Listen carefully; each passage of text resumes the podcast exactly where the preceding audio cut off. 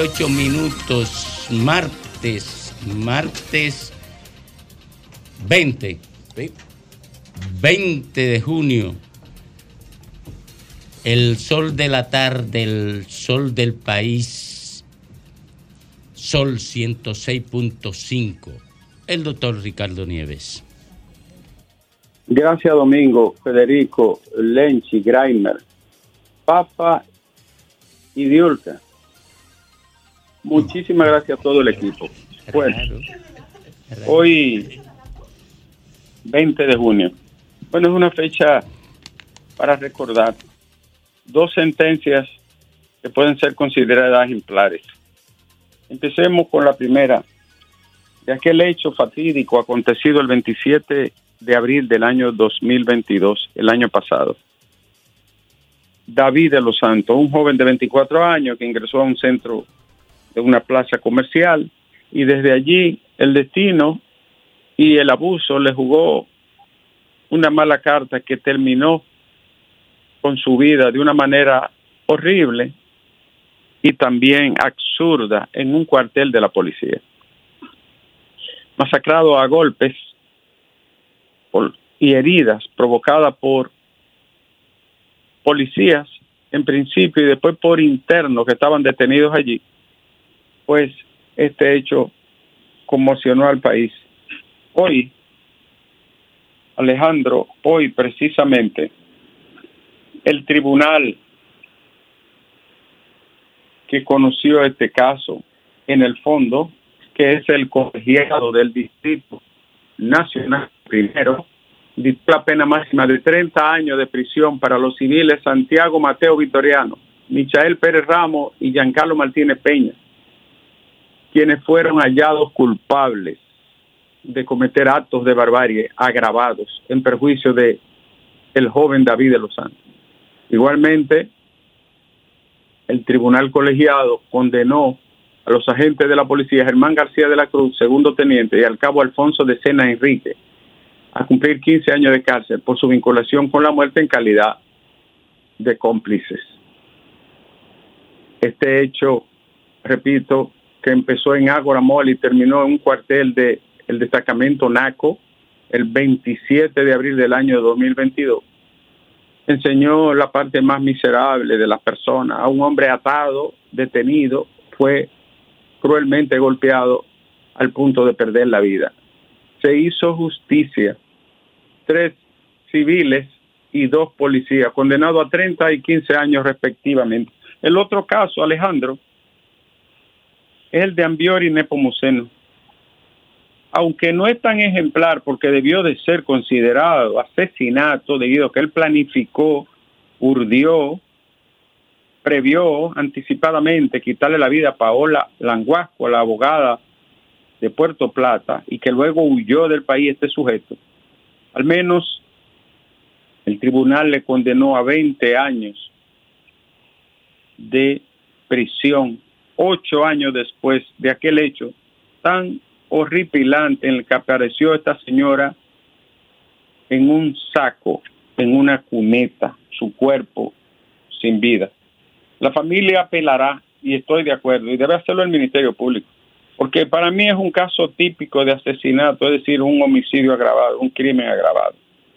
De todas maneras, después de huir del país,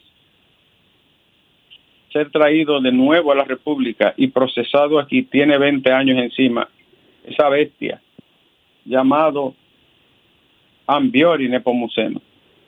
Y hay más, Alejandro, el, el presidente de la República se reunirá esta tarde con la cabeza directiva de la Asociación Dominicana de Profesores. Lo va a recibir en el Palacio y se reunirá allí. Ojalá y que ese encuentro termine con el tedioso, el, el deplorable método de abandonar las aulas.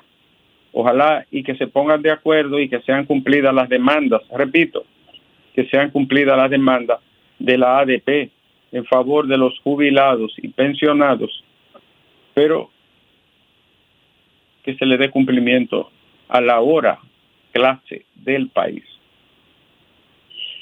Alejandro, la frase de Girón, porque cada vez que habla Raúl Alejandro Girón, el mayor, cada vez que habla, quien es el testigo por excelencia del Ministerio Público, cada vez que habla, sienta jurisprudencia testimonial.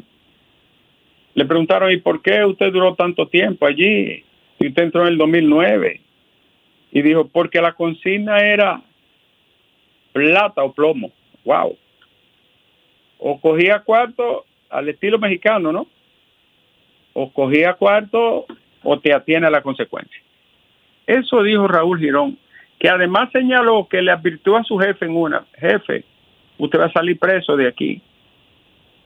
Eso dijo Girón, que volvió a destapar otra vez las cajas de Pandora del caso USET y CESTUR. Y Alejandro, el Centro Nacional de Huracanes de los Estados Unidos, un asiento en la Florida, ha descartado la idea de que la tormenta tropical Brett se convierte en huracán, de modo que ya la trayectoria que iba derecho a Puerto Rico ha cambiado, se aleja de la República Dominicana y pasará, ¿sabe por dónde? Por la parte sur del país. Camina unos 30 kilómetros por hora y pudiera aumentar la velocidad de sus vientos, pero pasar a unas 250 millas al sur el viernes y pasando a 450 kilómetros de la República Dominicana, de su costa sur. Gracias a Dios. Al menos que traiga agua, pero sin daño.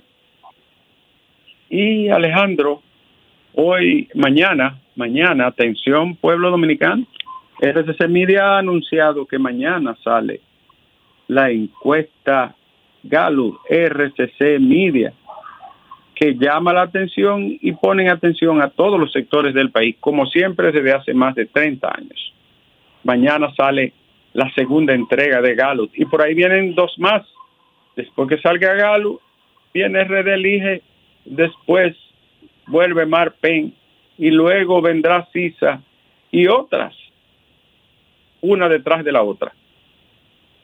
Alejandro, dice Jiménez Girón, el mayor, yo no podía ni respirar sin que el coronel de ASA me lo autorizara. Ay, ay, ay, ay, ay, ay, ay. Mientras tanto, en Pedernales, el juez de instrucción del distrito judicial de allí dictó tres meses de medida de prisión preventiva contra el cabo del ejército de la República Dominicana, Franklin Fernando Vázquez Segura, quien fue la persona que disparó a una joven que manejaba un, una jipeta en movimiento y que perdió la vida esta jovencita de apenas 18 años en un hecho que consternó a todo Pedernales.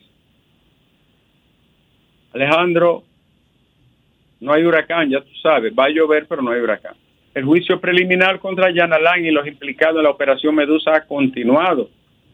Este martes siguió avanzando la lectura de la acusación en la audiencia preliminar que se sigue contra el ex procurador Yanalán Rodríguez y otros acusados de corrupción administrativa y otras tipologías penales. Alejandro, hoy a las seis de la tarde en el Colegio Médico Dominicano, en el Salón Doctor Durán Bracho. Hoy se va a celebrar un acto de apoyo a Miriam Germán allí. A las seis en el Colegio Médico Dominicano, en apoyo a la Procuradora. Eh, Alejandro, ¿qué es lo que le pasa al corredor de auto eh, Luis Hamilton? Hamid, ¿cómo se llama? Lewis. Luis, ¿cómo es que se llama? Lewis. Alejandro? Lewis Hamilton, ¿verdad? Está ¿Qué es lo que le pasa? Más bello ¿Qué es lo que, que le- ese hombre, doctor. ¿Qué, eh, eh, eh, ¿qué es lo que quiere? Quiere, parece que quiere manejarle la guagua a Shakira. La guagua. Es una jipetica que tiene. Doctor, Sí. cualquiera se deja manejar. Lewis Hamilton, Diulka, te voy a decir la verdad. dígame. Hasta él. Hasta yo, Alejandro.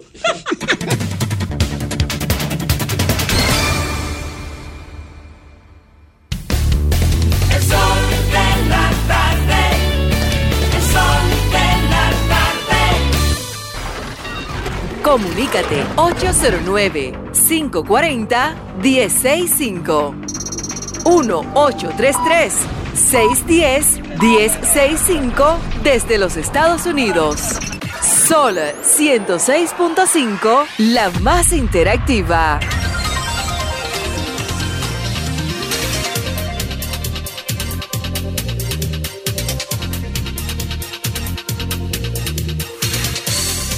Bueno, retornamos al sol de la tarde a las 2.48 minutos, cuando, como de costumbre, ¿verdad? Nos vamos para la calle. Era vaquero que decía. Me voy para, la calle. Parece como viernes cuando uno dice así. Buenas tardes. Diga usted. Buenas tardes, Domingo, ¿cómo se siente? No, yo no.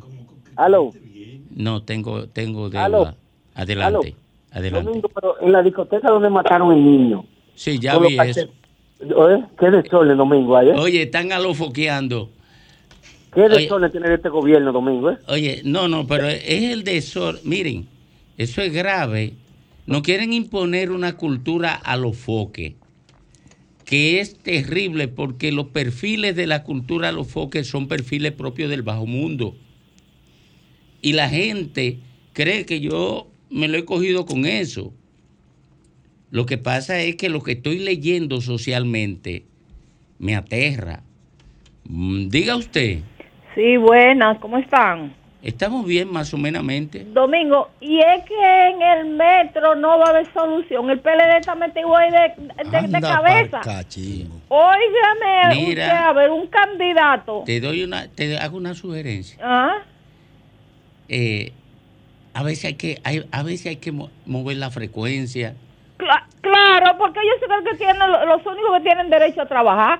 Ellos tuvieron 20 años ahí, que lo saquen a todos, como a la monjita. cuando- El diablo. Mi madre. el Diga usted, diga usted. Qué avanzado.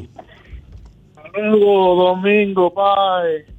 Diga, hermano. Todito, Grimer, Yulka. Adelante, Domingo. compatriota. Dos cosas breves, que da mucha, mucha brega del, de, de- del, del, del Dígala. Mira, tome su tiempo, tómese su tiempo. Eso, da pena. A mí me dio pero un miedo y, y, y paran todos los pelos cuando yo y el que era fiscal, perfecto, eh, Hernández, ese hombre defendiendo totalmente a esta fiscal que anda violando la ley, primero que los policías la maltraten a ella. Pero recuérdate, Domingo, que él todo lo vivo en programa, los lunes y el 9, a decir que habían unos pejes gordos que estaban al caer preso y mientras él duró en la fiscalía nunca vimos una sardina presa. Recuérdate que será lo que él decía todos los lunes. Hay unos pejes gordos, unos pejes gordos y nunca vimos una sardina. Miren, Oye miren, otra cosa, Domingo. eh, eh, déjeme abonarle un poquito, fortalecer. Mire, aquí se cree sí. que el derecho a violar la ley es selectivo. O sea, lo pueden violar los fiscales, lo pueden violar los policías. Eh, es selectivo y lo pueden violar los que tienen cuarto en narcotráfico y lo pueden violar los políticos. No. Es como, mire, en- Domingo, en, pero- Estados Unidos e Inglaterra, para mencionar dos países, oiga, viola la ley el primer ministro y el primer ministro tiene que es sancionado. Vez. Aquí creen que un fiscal no puede vez. ser sancionado, un policía. Esa cultura del policía, Mira. de creerse por encima de la ley y de los fiscales, creerse por encima de la ley, eso arrabaliza la vida social en República Dominicana. Claro. Adelante. Mira el hijo de Biden domingo hoy, como sale contra la acusación, el hijo de ¿Y Biden. quién, no y quién piensa que un Pero- hijo de un presidente? Aquí el hijo de, una, de la vicepresidenta se llevó uno de encuentro y ni yo creo que ni fue a la, a la, a la policía. No, no, no. Mandó, mandó un sustituto. Eso ya algo, Domingo, que me preocupa. El tránsito. Eso no Domingo. puede ser. El tránsito, Domingo. Mira, los pueblos son caos. Es un pandemonio que está acabando con ese país. ¿Oíste? Oye, aquí un, un tal Rochi de, lo- de Alofoque, de la generación Alofoque, él creía que él podía matar un, un haitiano y montarle No, ese no fue, ese fue un guito. honguito, honguito, honguito. Ay, perdóname, No, no Rochi, tú no lo que no, hiciste no. fue la, la- con la muchachita. Eh, lo tuyo fue que le diste medio millón de dólares, a, a los repartiste en tres fiscales para evadir, eh, responder por lo que hiciste con la muchachita. Medio millón de dólares repartió entre los fiscales y nadie ha investigado eso.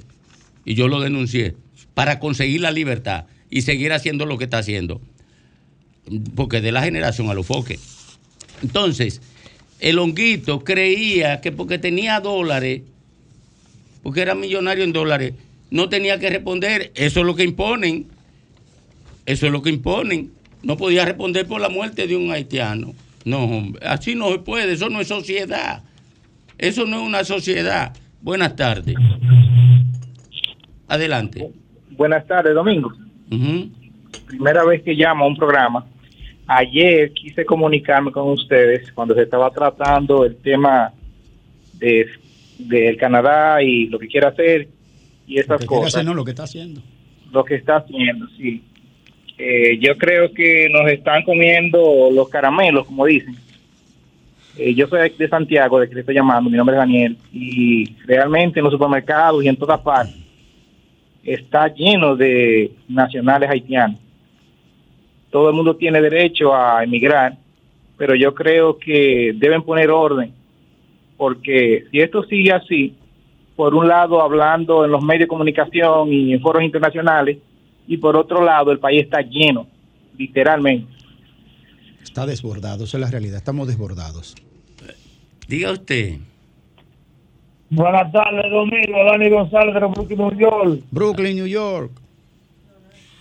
Domingo, escuchando, escuchando una señora ahí que nada más llama para ofender, decir ladrón y que están acabando. Doña, recuérdese que ustedes estaban en contra del metro y Leonel Fernández lo hizo por lo hizo por encima de la voluntad del PRM, del PRD eran en ese entonces y ahora está reclamando que los peleistas están metidos en el metro. ¿A usted se le olvidó eso? Domingo, recuérdenle que usted era diputado cuando eso. Ella no, ella no puede entender lo que yo pueda Que ellos se recordar. ponían en la construcción Mire, quiere que le diga una cosa. Yo pues, de- probablemente soy el periodista que más esfuerzo hace porque la gente razone. Pero aquí el fanático y el que bocina no razona. No razona porque está en una sola dirección. Es como un, un- un caballo con antiojera. Todo concluye en un solo punto. Todo en, en- en contra del otro. Todo lo que sea en contra del otro. Pero no, no tiene posibilidad de pensar en estría, de que en otra dirección. Uno pierde el tiempo diciendo eso. El- eh, esta, va- eh, esta cultura política es una cultura obtusa. Buenas tardes. Buenas tardes, Domingo. Sí. Pero ya que se está recordándonos el metro, que se, se recuerde que en la tiradente hay está el tercero también. ¿Qué está qué? En la tiradente está el tercer metrico. sí. No, pero eso se va a continuar porque fue una buena obra. Miren, lo va El a continuar el- Luis Mire, el metro es un modelo, Domingo. El Sí, metro él- dominicano. Él, habla de una plaza comercial. Oye, oye, Ah. el metro. Ah, no, eso fue el robo del metro. No, no. Él El- está hablando de robo, sí, el, eso es el verdad. metro, el metro de Santo Domingo es modelo para Latinoamérica. Aquí vinieron países Sí, más verdad. avanzados que nosotros. A ver, el tiempo récord, el costo por debajo de, de un tipo de esa tecnología y el tiempo que se hizo y la, y la distancia. Es modelo. Lo que pasa es que aquí a todos le queremos poner el tema de, de que lo hizo el otro partido, no sirve y que todo es corrupción. No, el metro de Santo Domingo es un metro modelo en costo y en operatividad y en distancia y en tecnología. Miren, a margen de lo que pudiera haber de corrupción, esa es una solución eh, de transporte universal. La aplican en todos los países. Aquí llegamos tarde. Nosotros llegamos tarde, como siempre, casi todos llegamos tarde. Buenas tardes. Perú tiene 30 años. Perú. Con, con el, con el metro enterrado, no lo ha terminado. Pero, eh, eh, Perú el otro día todavía estaba matando eh, gente, eh, eh, esto que está en la, Bogotá el no se ha cólera, puesto de acuerdo. el cólera estaba matando gente por pipa el otro día. Buenas tardes, disculpe. Buenas. Adelante. No, está bien. Eh, Ustedes ustedes pueden hacer cualquier cosa y nosotros tenemos que aguantarnos. porque si algo que nosotros queremos oírlo es a ustedes. Aproveche que, que no está aquí Lenchi. linda, yo soy Ay, no, no, no. Yo, eh, Lenchi, yo lo respeto como Yo no me lo catedrático. Sí. Ah, perdona. Usted, usted es muy amable. Niurka, tú eres una adelante, joya. adelante. Estoy aquí Gracias, mi corazón. piropeando a Diulca y, y le hace Y gracias a Dios tenemos a Niurka ahí como la voz feme- una voz femenina entre ustedes. No, y no genera Y no problema, es porque yo he trabajado con unas mujeres, perdóneme esta expresión, con unas mujeres femeninas que en, en una ocasión casi me rompe la cabeza con un vaso que le tiró a otro. Y Bueno, es que las mujeres no es que son porque somos femeninas somos tontas, estúpidas, ni que tampoco no tenemos fuerza, que cero nos violen- hacemos ejercicio. no, no, pero No. esa, esa violencia. Esa es una respuesta incorrecta. Bueno, Eh, Y Fafa, pero hay otro. Hasta, hasta, don- hasta Fafa se le pegó su Oye, pecozón. eh, pero en esa, en esa casa hubo también un hombre masculino que le entró a golpe a otro y a Fafa lo iba a matar, por cierto, porque Fafa se metió entre los dos. Ah, pero el demonio que estaba. Ahí. cariño a Ahí, había el- todos. ahí, ahí el, el- el diablo entraba todos los días con cacho. Reprende. Ay, reprende. Ay, cariños a todos. Miren una cosa. Lo que más daño le hace a nuestro país es eso que tú estabas hablando, Domingo. Esa politización de todo y hasta de las personas. O sea, aquí o yo soy, si yo opino algo sobre el PRM, sobre algo que están haciendo, las acciones del PRM, me dicen que yo soy de la FUPU o del PLD. Y si yo opino en contra de las cosas que hizo Leonel Fernández, la globalización y todos sus asuntos, entonces yo soy del PLD. Y, ah, y es así, o sea, te van catalogando, pero en unas medidas políticas, no realmente como ciudadanos. A nosotros nos ha hecho mucho daño no tener claro que los ciudadanos todos tenemos derecho a decir lo que está mal y cómo consideramos que debe de arreglarse. Eso es un derecho que nos asiste. Ahora, por el otro lado, nosotros tenemos una situación de doble cara y doble moral entre las cosas, porque queremos ser solidarios con los haitianos a un nivel que realmente es entreguista total o queremos o somos opuestos a, a rajatabla o queremos eh, que por ejemplo el presidente eh, no se meta y se inmiscuya en todo lo que son las oposiciones para conseguir fideicomisos y todo eso o él entonces es un fideicomista y que está a favor nada más de su plaque. se han calmado o la sea, gente de los es todo es todo uno- una oposición, pero Esa nunca buscamos las soluciones, las soluciones para las situaciones que realmente debemos enfrentar, porque en- estamos dispersos, estamos haciéndonos las contras en vez de unirnos para poder entonces solucionar las situaciones que tenemos. Si nosotros no nos unimos en pos de conseguir lo que nosotros como ciudadanos queremos para nuestro país, los que lo que los dominicanos, no con cosas extranjeras, no con cosas extranjeras de quererme que dar llegó que poner. Ok. Domingo, pero tú tienes que ya que presentar el comentario de Rebeca, ¿eh? Normalmente. Mira, Esa- no esa- busque lo que no ese- se está perdido a ti ahí. Que se puso a buscarlo, mira, y llega hasta tarde. No, pero es una recomendación buena. ¿Eh? No, no, no.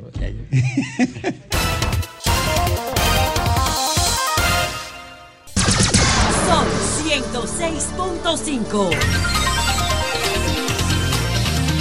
Bueno, retornamos al sol de la tarde a las 3, 8 minutos, 3, 8 minutos, aquí en el sol de la tarde, el sol del país. Miren, señores, en Yamasá acaba de producirse el derrumbe de una edificación. Se desconoce todavía eh, si hay víctimas, eh, pero esto se produjo hace menos de dos horas, según informaciones capturadas por nuestra compañera Diulca y Jovine, que van a darle más detalles. Pero vamos a presentar primero eh, la fílmica, el video de este hecho. Vamos a ver.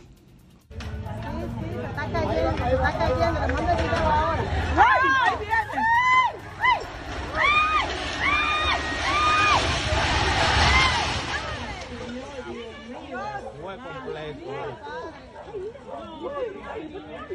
Tenemos que agradecer las imágenes a Noticias SIN, El un crédito de SIN. un dramático derrumbe y hay otros edificios que están al, borde de colapsar, igual que esta casa de dos pisos. En ese mismo lugar. En ese mismo lugar porque hay una construcción, al parecer, eh, y Federico... Eso es muy común. O sea, si uno observa el video, uno se da cuenta que en el solar contiguo de la in- de- del derrumbe hay un hay una maquinaria de, de mezcla de hacer concreto, hay material, o sea, que se está hay un corte de taluta y o sea, ahí se está construyendo algo. ¿Y qué es lo que está pasando usualmente? ¿Qué ha pasado en muchos sitios? Pasó en la Leopoldo Navarro, esquina Bolívar, hace dos años, que los ingenieros eh, construyen, el ingeniero que va a intervenir una hora contigua a otra, construye prácticamente hasta el borde, sin una supervisión, sin hacer un análisis de suelo, y de repente, probablemente, estoy especulando, debilitó las fundaciones de esta estructura y, y una colapsó y la otra está rumbo de Pero colapsar. aparte de eso, no se observa que esa estructura tenga una zapata lo suficientemente eh, fuerte como es que para, tú un- cuentas en una zapata, pero si el vecino tuyo hace un hoyo al lado de tu zapata, Se rompe el fundamento. Se rompe el fundamento. todo se va ¿Y, y qué dice la- el reporte? ¿No estaba deshabitada la casa al momento? Todavía no se tienen las informaciones terminadas. Hace apenas, la publicación es de hace apenas eh, 45 minutos.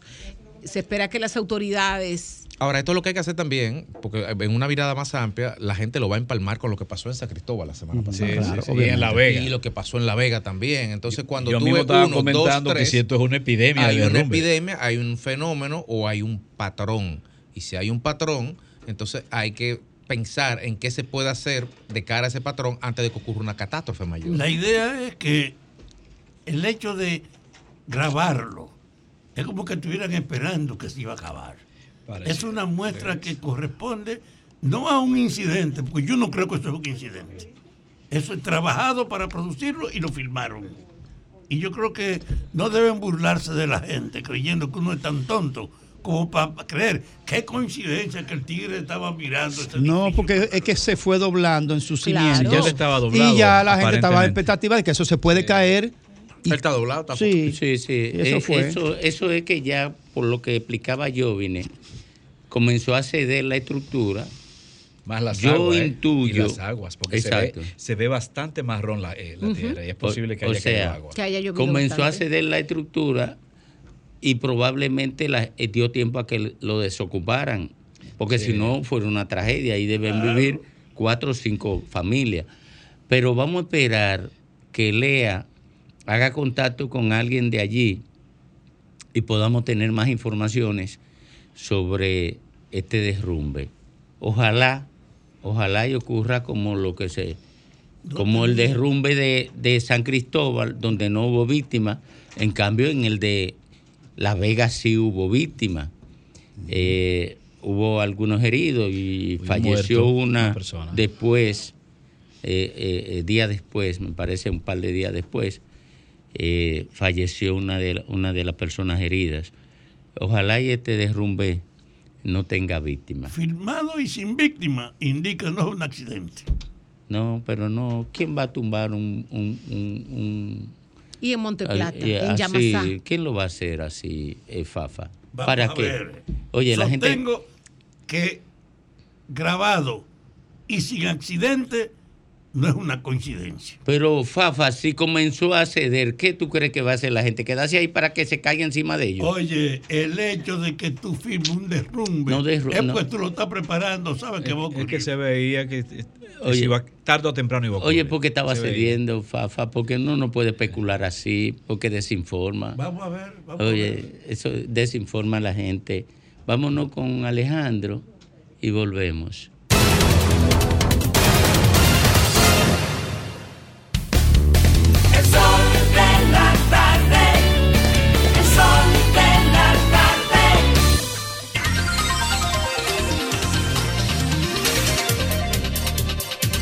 Bueno, el hijo del el hijo del presidente Biden Hu- Hunter Biden, ¿verdad?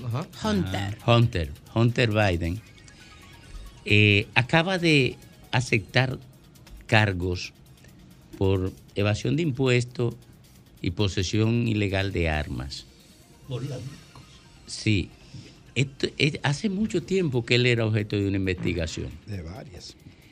Y esto tiene un impacto importante que va más allá del tema de que pueda ser condenado o del tema de que pueda ir a prisión o no vaya a prisión. Esto tiene un impacto político importantísimo, señores. ¿Y ustedes saben por qué? Porque el principal medio de defensa de Donald Trump frente a todas las imputaciones que le, ha- le intentan hacer eh, por las investigaciones de las que es objeto, el principal medio de defensa es que a los demócratas no lo investigan y que son culpables. Y ocurre, y mencionaba mucho a Hunter Biden. Pero él trató de involucrarlo en plena campaña con, con una acusación vinculada a Ucrania. A Ucrania. Corrupción, sí, corrupción, corrupción. administrativa. Entonces. Que está pendiente. Eh, sí, pero lo importante es que se le caiga el discurso a, a- Donald Trump, porque también están siendo objeto de investigación gente ce- cercana al presidente Biden y gente del, del Partido Demócrata. Esto tiene un impacto terrible en la popularidad y en el discurso, porque Donald Trump no reivindica su inocencia. Donald, Donald Trump, y se parece mucho a la política dominicana, reivindica que al contrario no se le hace lo mismo que a él. Y, y ese es su refugio conceptual. Callado con este. Para, ese es su refugio conceptual para, de alguna manera, descalificar las investigaciones Sí, de, de las que él, Él, es él le vende, él le vende el contenido a sus seguidores eh, en el sentido de que lo de él es una persecución política pura y simple eh, para impedir que él pueda retornar al poder. Ese es el discurso que él le vende a sus, a sus seguidores, a sus eh, fieles seguidores, Pero que son, son un voto muy duro. Pero hay una repercusión de esas situaciones de Estados Unidos previsibles. Hasta ahora, el ejercicio predominante en la autoridad en esta parte del mundo es que los que mandan hacen lo que les da su maldita gana. Ahora en Estados Unidos están abriendo un camino. No hay impunidad ni siquiera para un presidente. Imagínense la proyección de eso aquí en la investigación que estamos haciendo. Esa debe ser la regla. No hay impunidad, nadie está por encima de la ley, no importa el rango que haya ostentado o que ostente todavía. Las, los cargos y las acusaciones eh, contra Hunter Biden no solamente se limitan a eso. Acuérdense que Eso él... es, eh, eso es ese expediente. Ah, bueno, ese expediente, porque hay también unas acusaciones muy feas contra Hun- Hunter Biden, desde que consume drogas hasta que ha estado con, con menores de edad y una serie de fotografías que fueron encontradas en una computadora Que él mismo olvidó. Curiosamente, él olvidó en uno de los lugares menos probables. Y que, bueno, pues... Pero pues, que- cuidado si no es curiosamente, quizás. Sí, Quizá pero él tenía es muy extraño. factores que lo hacían Sí, olvidar. pero es muy extraño que Hunter Biden haya perdido o dejado abandonada esa computadora en lugares donde gente que le pudiera acusar de una serie de cargos increíblemente grandes y muy vergonzosos para su papá Sí, y para él no, toda él su no- él no- familia. él no ha alegado que se la robaron. No, él la olvidó. Y, y él tiene otro expediente Ahora, perdón, en tema ¿qué de paternidad que- abierto también. Oye, ¿qué dicen de ese día que él olvidó esa computadora? Que él estaba tan ido que él no, No sabía estaba ni tan siquiera. drogado porque Sí, lo porque admití. él- él- él lo admití. consumió droga el que 2015 estaba hasta el tan otro día. drogado que él ni siquiera sabía que él Por- existía, por- por él ejemplo, ni siquiera sabía dónde estaba. hay, hay un hecho de impunidad en, el, ca- en Estados Unidos que referente para toda la historia fue el caso Nixon, cuando Nixon renunció por violar leyes eh, federales de expiar a sus opositores. Em, el presidente entrante, Gerald Ford, lo indultó, es decir, le dio un perdón presidencial. Por lo tanto, ahí se generó un caso de impunidad porque él renunció porque se le iba a hacer un impeachment. Él, evitando el impeachment, renuncia. Entonces, el sistema, aunque al, al sistema le permite al presidente dar perdón presidencial, Sí, pero en, este caso... En, en derecho Generó- no hubo impunidad porque No el, hubo el impunidad. presidente el presidente te estaba habilitado para en los regímenes presidenciales para eso, pero desde el punto de vista político y mediático sí hubo una impunidad. Claro. acuerdo Pero sobre todo, no tuvo- ya él no, él no tuvo castigo Sí, por eso. No, pero ya él no era un peligro. Y, y lo que le interesaba al sistema que- precisamente era que ya él no representara un peligro. Él de- renunció para evitar tener que ir al juicio. Y sobre todo, y nunca lo hizo, sobre todo para entregar las cintas de grabación del despacho oval, porque si lo hubiera puesto sobre la mesa, entonces quedaba evidenciado que él estaba involucrado en la operación Lo- del cual estaba siendo acusado. Lo que pasa es que la impunidad, y esto lo digo no por contradecir a, a- a- al compañero, la impunidad es un sistema que evita que funcione el orden del sistema. O sea, y si el orden del sistema garantiza el perdón presidencial, o como existe aquí, que es otro perdón presidencial, como. El indulto. el indulto, si el sistema lo garantiza, ya el indulto lo que dice es que se reconoce tu culpa, pero te libera de la carga penal. Sí, claro. O sea, ya no hay impunidad porque se ha puesto en evidencia y se ha aceptado la culpa. Y Lo que hecho, pasa es que en ese indulto es antes de la condena. Y en el caso de aquí, los indultos se producen después de la condena. Pero ya hay una carga que implica la aceptación. Si hay un perdón, es porque ha- hay una aceptación de la culpa. Mira, el caso de, de ese muchacho, de, de Hunter, que tiene un nombre que si tú lo traduces al español es medio raro, ¿no? Cazador Cazador, Biden. se llama Cazador Biden. Hunter Biden tiene una longaniza de temas frente a la sociedad. Yo diría que varias longanizas. varias longanizas frente a la sociedad norteamericana y ante todo, por supuesto, por ser hijo de una figura tan principal como su padre, ¿no? Que además es, presidente, pero fue vicepresidente, entre otras funciones de Estado que ha tenido en aquel país. Senador. Eh, senador, etcétera. Entonces, se trata de algo que políticamente también le afecta. Eh, porque de una u otra manera eso también toca al padre, toca al presidente. Sin embargo, las acusaciones principales en el orden político que puede tener un mayor peso legal se cierren sobre, eh, sobre Hunter Biden tienen que ver ante todo con extorsión. Ha sido acusado de extorsión o denunciado como involucrado en actos de extorsión.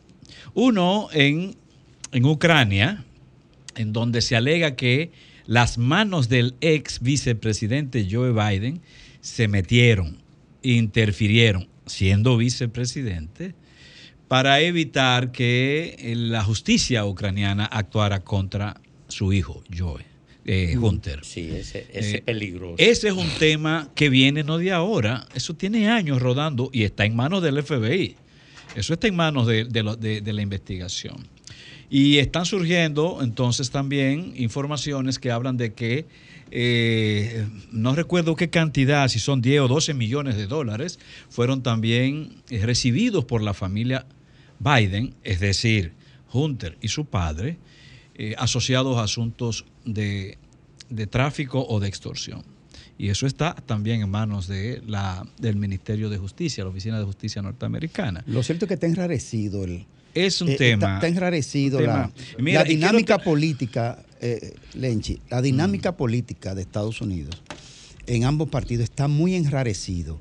Por lo menos desde este litoral, uno no visualiza o no ha hecho la tarea, digamos, de estar escarbando un poquito más allá de lo que están colocando los medios habitualmente.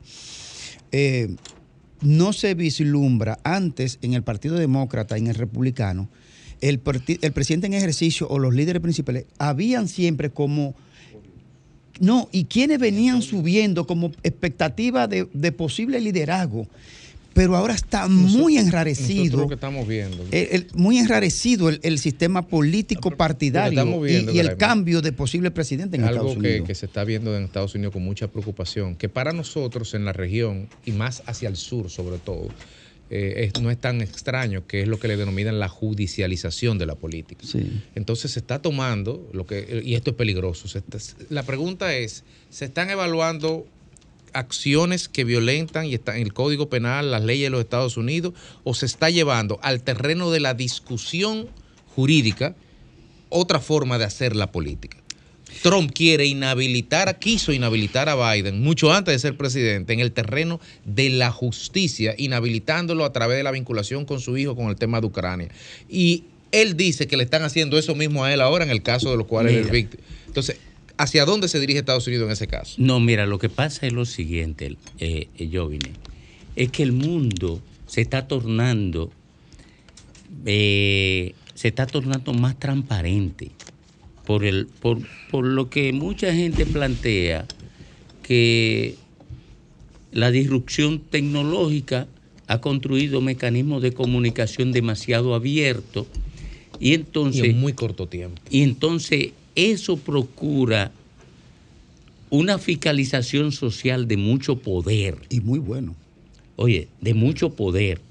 Entonces, ya los políticos no podían entender, no pueden entenderse al margen de la sociedad. Estoy de acuerdo.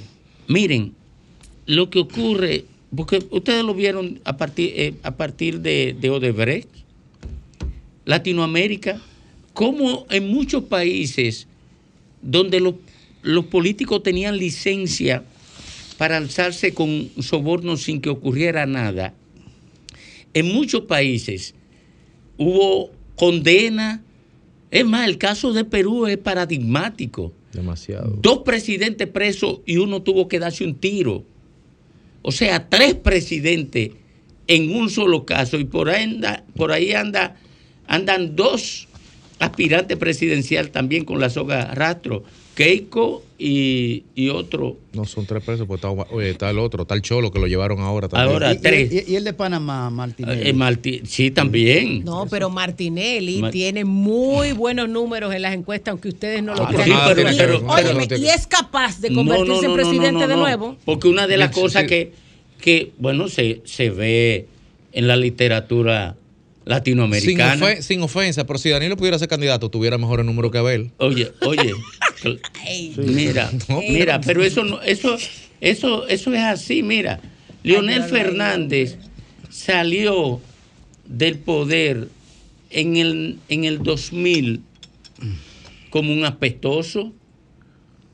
Y cuatro años después, Leonel Fernández ganó en primera vuelta con un 57%.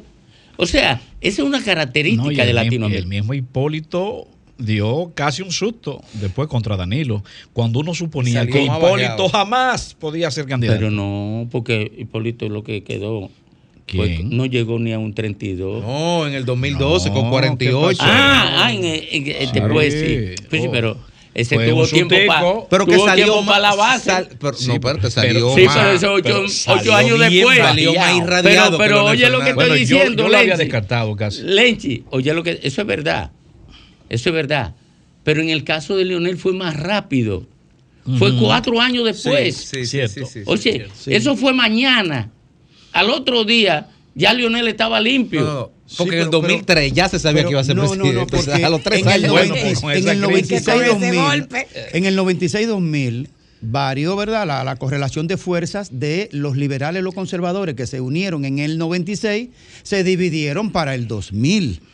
Leonel sale del poder, no Leonel, porque Leonel no podía reelegirse porque él fue electo con la modificación constitucional previa que impedía la reelección. Y aunque se la propusieron con La los números, modificación de Peña. con- aunque se la propusieron con los números en el Congreso, cuando Amable le dijo, póngase los pantalones que tenemos los números, él no, no entró en esa. Y ahí es que se dividen los liberales y los conservadores de nuevo y entra entonces. Pero, pero esa es la relación matemática. Pero, pero lo que te quiero decir que Leonel no salió demolido del poder porque hizo un gran gobierno. Entonces, lo que pasa es que Hipólito sí construyó un relato. quién fue que metieron, que llevaron a la- a la Procuraduría a no, declarar? No, Pero no, sí. no. No, salió- Mira, tú No. sabes cómo salió Leonel. Leonel, Leonel no ¿Tú sabes salió. cómo salió Leonel? Pero Domingo No. estaba. Pero yo estaba en ese gobierno, mira. Yo lo sé que tú Oye, estabas ahí. Oye, ¿tú sabes cómo salió Pero Leonel? no fue por mal gobierno que salió del poder. Pero tú siquiera. sabes cómo salió acuerdo Te voy a decir. No, no, espérate. Ese relato se lo construyó No, no, Hipólito. no, que, espérate, porque la gente en Latinoamérica no va, no votan en contra de los malos gobiernos. Votan en contra de lo que ellos perciben malo. Exacto. Porque ese gobierno de Leonel del 96 al 2000 ha sido uno de los gobiernos más limpios que ha tenido República Dominicana y ha sido uno de los gobiernos poseedores. Yo nada más le critico a Leonel la capitalización, que se la voy a criticar toda la vida, porque entiendo lo que significó para... Y, más, y aunque él era partidario del consenso de, de Washington, en todo en la forma que se llevó eso a cabo, él se llevó de Franchi Méndez, de Tony. de Tony Pero no solo eso, él venía de la corriente de pensamiento. Sí, él venía pero de- de, espérate, esa, de esa espérate, escuela de espérate, pensamiento. espérate, espérate. Eso se llama. Porque, porque una cosa es la privatización y otra cosa es regalo de propiedades. Porque por eso que yo estoy en contra de los fideicomisos, de la mayoría de los públicos privados. Porque le dan propiedades del Estado, les regalan. Yo no me opongo a que vendan a Punta Catalina. Yo no me oponía a que vendieran la CD. A lo que yo me opongo es a que se encubra con una transferencia que implica un regalo, que es una expropiación impúdica de, bienes públicos, porque todos esos bienes públicos ya están pasando a propiedad de quien no Ahora- lo maneja. ahora, voy a voy a lo- al punto. Yo quiero volver al Que punto de- que, digregué- que quería terminar sobre el tema me, de los Estados digregué, Unidos. sí. Me digregué. Mira, Leonel Fernández tenía una aprobación en su gobierno hasta final del gobierno superior a un 60%. ¿Tú sabes cómo llegó la aprobación de Leonel en el 2000? ¿Eh? A un 30 hasta Leonel quería entregar el gobierno. Y conozco de esa información. Pero Oye, claro, Domingo, pues se le fue la mitad de su No, base no, de apoyo, que no, era el reformista. No, no es por eso. Oh, pero claro. No, no, no, no, no es por eso, porque el Partido Reformista lo deja de apoyar, pero eso tiene un impacto en la imagen del político. Oye, tú sabes cuál fue cuál, cuál era la aprobación y tú sabes por qué era. Porque aquí hubo una crisis económica terrible. Aquí Una ruina. eh, él entregó el gobierno con el país lleno de apagones porque no había ni siquiera cómo pagarle a los generadores. Lo que había aquí era terrible, pero había una inflación que se estaba comiendo a la gente y que el gobierno no tenía cómo entregarla. ¿Pero en cuál gobierno? al final del sí, al gobierno, final. al final del gobierno de Leonel en el 2000. Hipólito, Hipólito, Hipólito gane por eso, ¿Tú por la sabes- crisis económica. tú sabes Pero, por no qué? solo pero Hipólito ni siquiera pasó eh, eh, en buen numérico.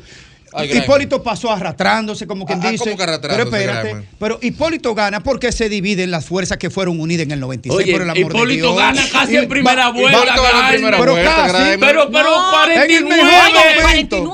Oye, pero, pero, Graimer. Pero, pero, pero, oye, pero oye eso, en el mejor momento. Pero espérate, Y no la te- muerte de no Peña te Gómez de por medio. No, No, pero, pero- no te cierres. pero no es que me- no ¿Tú me crees que un, un partido que gane con tres fuerzas, que se vaya casi en primera vuelta, con tres fuerzas superiores a un 20%? Eh, Ba- eh, no, oh. Balaguer recuperó su nicho de Oye, 24-25%. Mi- Mira, Nunca lo podía perdió. ganar, Nunca lo pero perdió. Eso es otra cosa. oye. Habían tres fuerzas.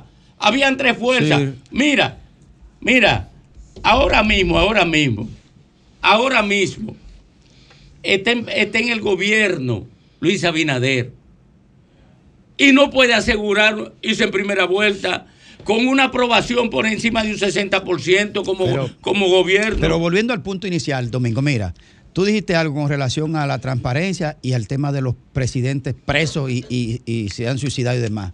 Mira, al ritmo que va esto, si los nuevos líderes políticos no entienden esa realidad que se planteó aquí hace unos minutos, hermano, usted va a tener que salir a buscar a ver quién quiere ser presidente. Mira. Porque si la consecuencia al final es, es como el que salió, eh, ¿cómo se llama el que salió esposado de mano, pie y, y cintura? El de Honduras fue.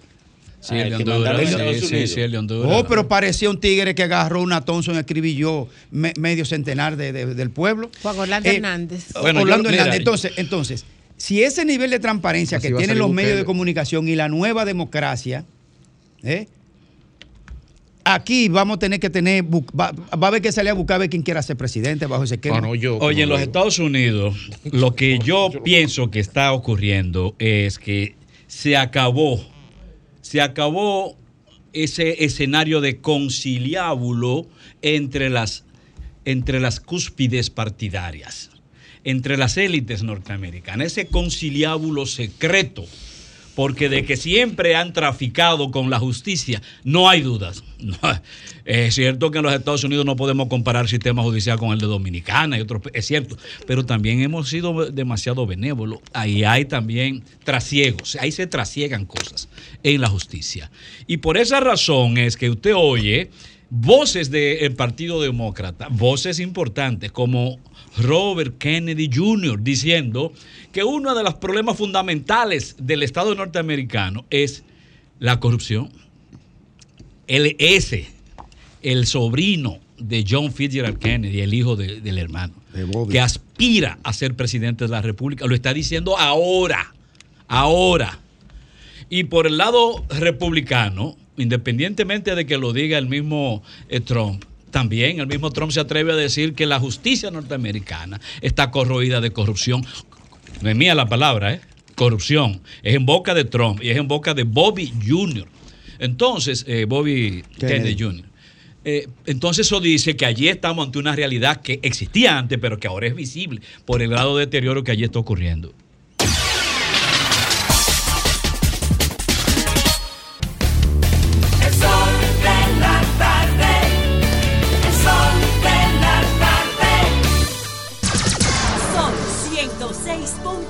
Son 106.5.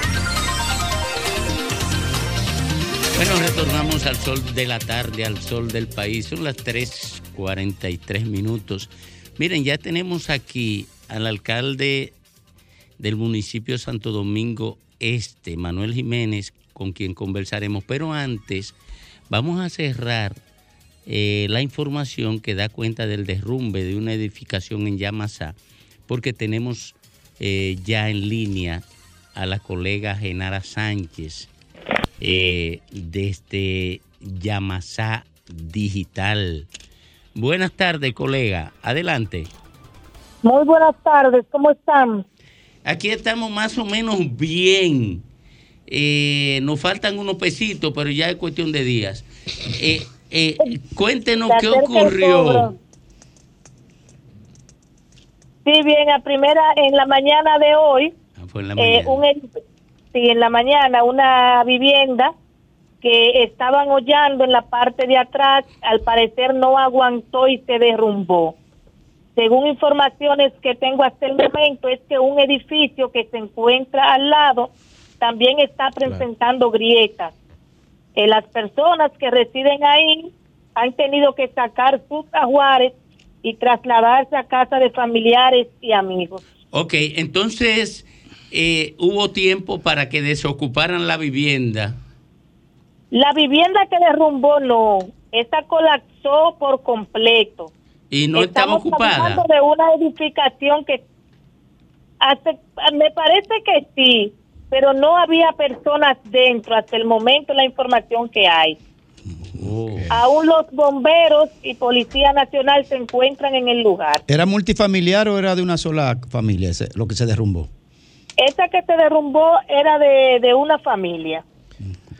Pero no dio tiempo sacar los ajuares ni, co- ni, ni demás cosas. Nada. Genara, la información, la, la obra que se estaba construyendo en la parte anexa a, a la, a la edificación colapsada era una obra grande, tenía co- contado los permisos municipales.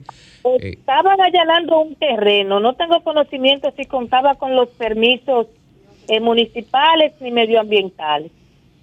Muy bien. Gracias. Bueno, gracias, Genara. Muy amable de su parte, colega.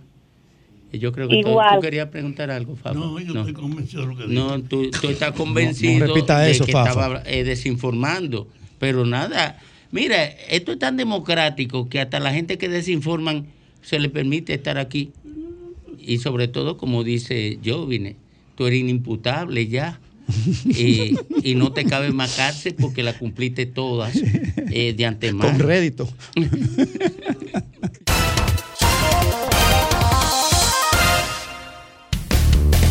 sol de la tarde. El sol de la tarde. Sol 106.5, la más interactiva. Una emisora RCC Miria.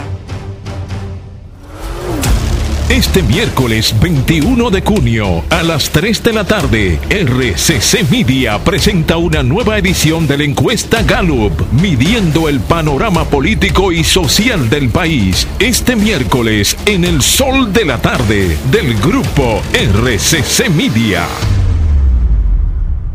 Con mil cosas que hacer y tú de camino al banco. No, hombre, no. No te compliques y resuelve por los canales Banreservas. Más rápido y muchísimo más simple.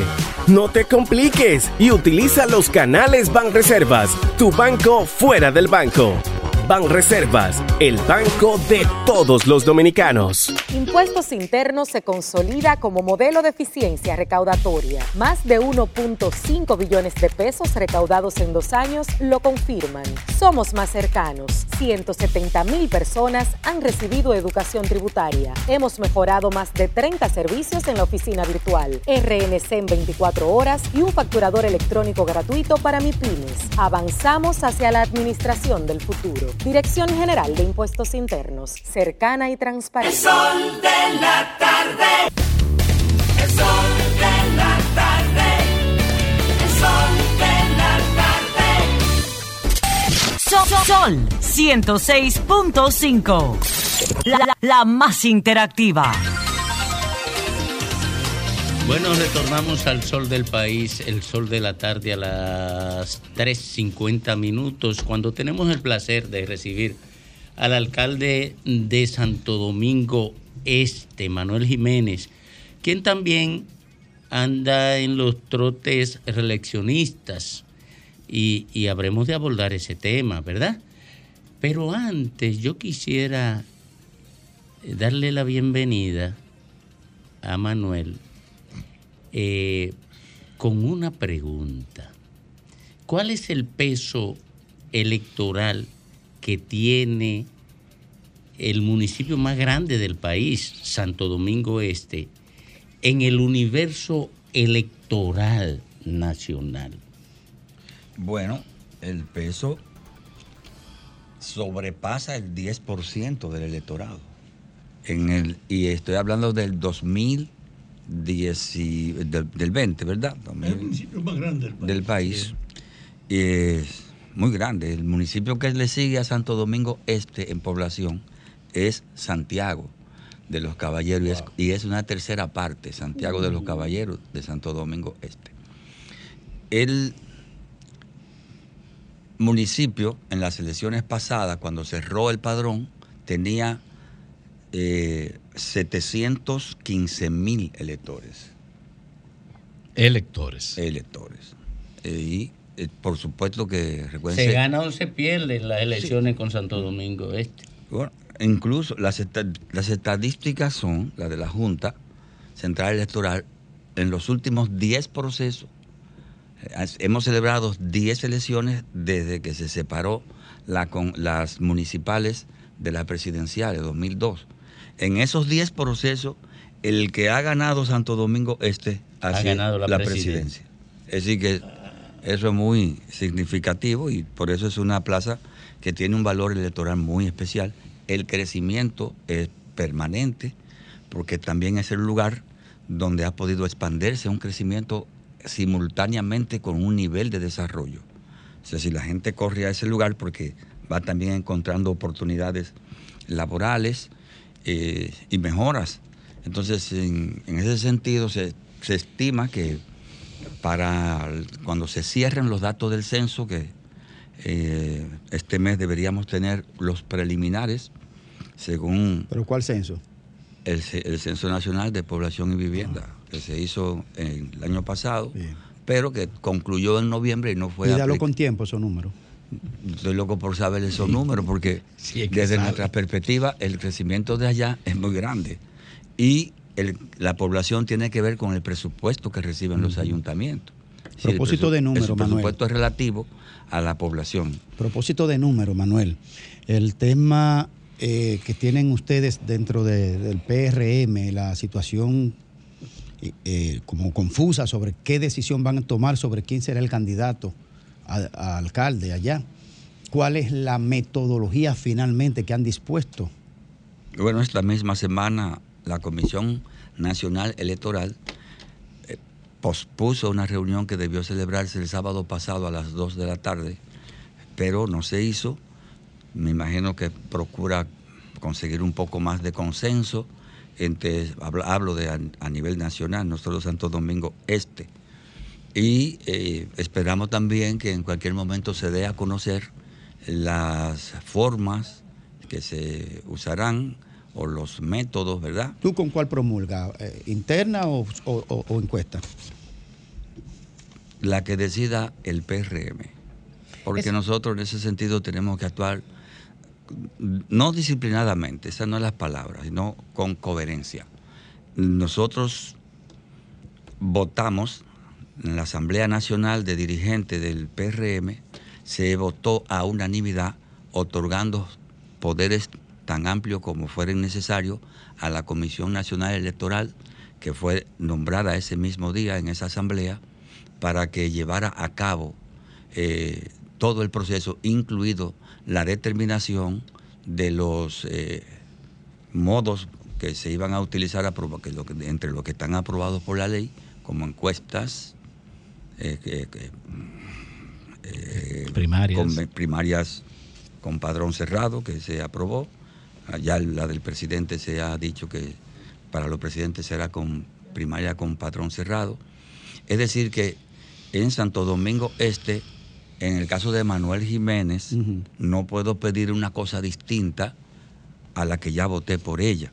Si voté dando po- plenos poderes es como decida esa comisión, como decidan las instancias partidarias. Manuel, ¿está dispuesto Manuel Jiménez a ir a una reelección con cualquier tipo de metodología que eh, presente el Partido Revolucionario Moderno? ¿Y tú crees, y quiero las razones, que puedes ganar? Claro que puedo ganar. Si no pudiera ganar, no aspirara. No, no. uno tiene. En política hay que ser objetivo. Si no pudiera ganar, no aspirara. Se lo puedo asegurar. Hasta ahora, Manuel Jiménez no ha aspirado a nada que no pueda ganar o que no haya ganado. Porque la única vez que no llegué a la posición fue en el 16 y ya no cabe duda de que se robaron las elecciones en Santo Domingo. Pero Este. Manuel tiene números, tiene encuesta, tiene... Absolutamente. Tenemos no solo números y encuestas, sino un- una creciente valoración en términos positivos por parte de la población de nuestra gestión. Es decir, los números buenos mejoran cada día. Y eh, eso también nos indica que una eh, propuesta para optar por un nuevo periodo tiene toda la de ganar para nosotros en Santo Domingo Este. Alcalde Sin de- no estoy diciendo que no hay que trabajar y que no hay que organizar y hacer lo- las actividades propias de una campaña, expresar las conquistas que hemos tenido como ciudad, explicar los avances enormes que hemos tenido como ciudad en todos los ámbitos de la, de la gestión de la municipalidad. En Santo Domingo Este se ha mejorado todos los indicadores. Entonces eso empieza a reflejarse en la respuesta que, da la, la- que dan las personas sobre nuestra gestión. Claro, uno siempre, yo siempre digo que la reelección es la acción. Si usted no está haciendo nada, nada nadie lo va a reelegir. Es decir, un proceso de acciones concretas que terminan en soluciones también concretas, verídicas, es decir, que nadie puede protestar ni soslayar, eso genera credibilidad en la gestión. Nosotros, una de las decisiones que hemos tomado es no respondemos que no sea con hechos. ¿Por qué? Bueno, porque vivimos en el tiempo de que cualquiera habla una mentira y se reproduce como una verdad. Entonces, no tiene sentido estar respondiendo. Que no sea con hechos. Lo único que desmonta hoy en la política una mentira es un hecho concreto y material. Alcalde. Entonces, en Santo Domingo, este, eso es lo que ha ido produciéndose, hechos reales. Con relación a eso, la- históricamente la, la ciudadanía entiende que el rol principal de las alcaldías es recoger residuos sólidos, recoger basura. Y, usted ha hecho una labor tratando un poco de redefinir, redimensionar eh, Santo Domingo Este como una marca municipio. En ese tenor, más allá de lo coyuntural, de lo circunstancial, ¿qué reformas o qué acciones de corte estructural ha hecho el gobierno municipal de Santo Domingo Este de cara a trazar un antes y un después? precisamente las soluciones que nosotros hemos organizado en el municipio son estructurales. Por eso nos ha dado trabajo, nos cuesta tiempo y son costosas. ¿En qué, consiste? Desmontar eh, un modo de actuar de la gestión municipal que no generaba ningún tipo de bienestar ciudadano, ningún tipo de paz ciudadana, ningún tipo de convivencia pacífica de los ciudadanos y soluciones de las que no pueda haber ningún cuestionamiento ni debilidades.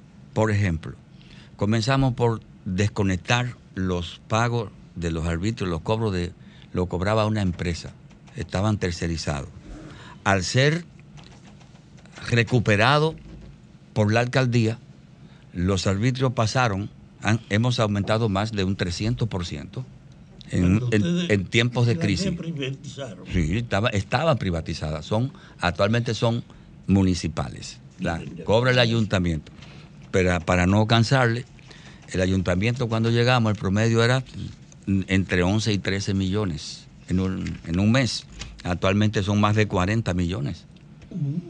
Y es el mismo municipio, es decir, que algo no estaba bien.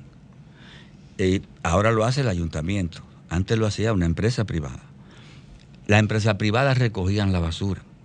Ya hay dos circunscripciones de las tres que las recoge el ayuntamiento, pero con camiones nuevos, comprados con los ahorros municipales, no con préstamos ni endeudando el ayuntamiento. Incluso hemos reducido una deuda que encontramos de más de 1.600 millones, que lo que se tira es que deberíamos deber un poco más, ¿no? Debemos menos, lo cual se torna casi como en un- algo increíble, porque el ayuntamiento se endeudó en 74 millones al año en esa deuda que acumuló.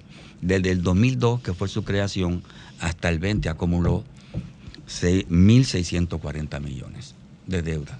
Nosotros comenzamos a desmontarlo, ese proceso, y ahora debemos menos. Y no hemos tomado nada apretado. Y hemos resuelto temas tan fundamentales como esas de la basura. Hoy, la circunscripción 2 y la circunscripción 1, que está en el proceso en estos momentos de, de transición de lo público a lo privado, donde lo público le está ganando por mucho a lo privado. Entonces, pronto anunciaremos la licitación para la compra de la flotilla que igual resolve- resolverá el tema en la circunscripción número 3, que es la más extensa, que una, una licitación de casi 400 millones de pesos. Son 50 camiones compactadores, es decir que estamos hablando de una compra mayor. Eso no lo pueden hacer los, ayuntamientos, porque para eso hay que tomar decisiones muy por ahí, complejas. Manuel, por ahí, por ahí dicen, Manuel, por ahí dicen que si se da la rebelión de los primos y se juntan PLD con Fuerza del Pueblo y los aliados allá, Luis Alberto Tebarre, el candidato del PLD. Pero por suerte, Dicen, por dicen. suerte, por suerte que es por ahí que lo dicen. ¿Eh? Es por ahí que lo dicen. No le Pero da tú vienes de ahí. Manuel. Tú, ¿Eh? conoces, tú conoces a esa gente. Ah, pues tú eres imbatible, Las- Manuel. Sí, las encuestas hasta ahora sí dicen que somos imbatibles. Ah. Pero no hacemos ese tipo de pronóstico. ¿Por ¿Cómo qué? va a ser? Te está poniendo La soberbio, no Manuel. va, la- la gente no va le a ver. Te está poniendo Usted- soberbio. Usted dijo que dicen por ahí, pues. Por ahí dicen eso y por aquí dicen que no, que allá en Santo Domingo Este, el candidato, porque los, los números que yo estoy diciendo son públicos, todos los partidos los tienen. No, pues tú no has dicho número aquí, Manuel. Pero no ha los- dicho número. Los números son públicos. Y lo dicen, yo lo escucho Pero todos dilo los por días. aquí. No, los números dicen que en cualquier escenario, los que se han hecho hasta ahora, Manuel Jiménez aventaja a cualquiera de los candidatos, incluso poniendo esas comparaciones, que no están descartadas, que se unan contra nosotros. Pero no tenemos ninguna este, preocupación con eso que no sea lo que... O sea, que tú duermes tranquilo, Manuel. Absolutamente. Manuel, Oh, tú hablaste de, de que en tu gestión ha habido un beneficio para los municipios, beneficios, porque hasta ahora hablaste de beneficios en lo que es la gestión administrativa y financiera, pero en, el impacto directo sobre el municipio, sobre el ciudadano, ¿qué beneficio se puede reportar? Y me sigue eh, latiendo la pregunta sobre el tema de la basura. A ti básicamente te critican y te denuncian y no ha cesado esa voz que indica que el municipio está abandonado en términos de basura. ¿Cuán de mentira o verdad hay en esto? ¿Y a qué se debe? Como les decía, si algo está de moda hoy es la mentira. ¿Y a qué se debe? Bueno, a que hay gente interesada en volver a hacer esos negocios sucios que se hacían con la basura. Y es normal, usted va a escuchar mucho de eso. Pero cuando usted entra a Santo Domingo Este, y voy a hablar muy específicamente, circunscripción 1 y 2, usted se da cuenta que en Santo Domingo Este no solamente ha comenzado a cambiar, que puede ser comparado ya con ciudades muy organizadas de muchos países en estos momentos. Ahora, usted puede encontrar, ayer me mandaron la del Bronx, allá en Nueva York. Dice, mira cómo está el Bronx. Es decir, usted puede encontrar basura en cualquier ciudad, posiblemente. Ahora, nada que ver con lo que encontramos, ni mucho menos. Es decir, las mejoras son sustanciales. Entonces, comenzando por ese, esas son de las mejoras que le hemos dado a la ciudad. Eh, y dos, la ciudad ya cuenta con espacios donde la gente puede ir, puede visitar, parques organizados, recuperados del abandono. La Plaza Juan Pablo Duarte era un lugar ocupado por la delincuencia, secuestrado por la delincuencia, invadido. Era un punto, como decimos. ¿Cuál, cuál, cuál sector? La Plaza Juan Pablo Duarte, Duarte. la más emblemática de la ciudad. El alcalde no podía entrar.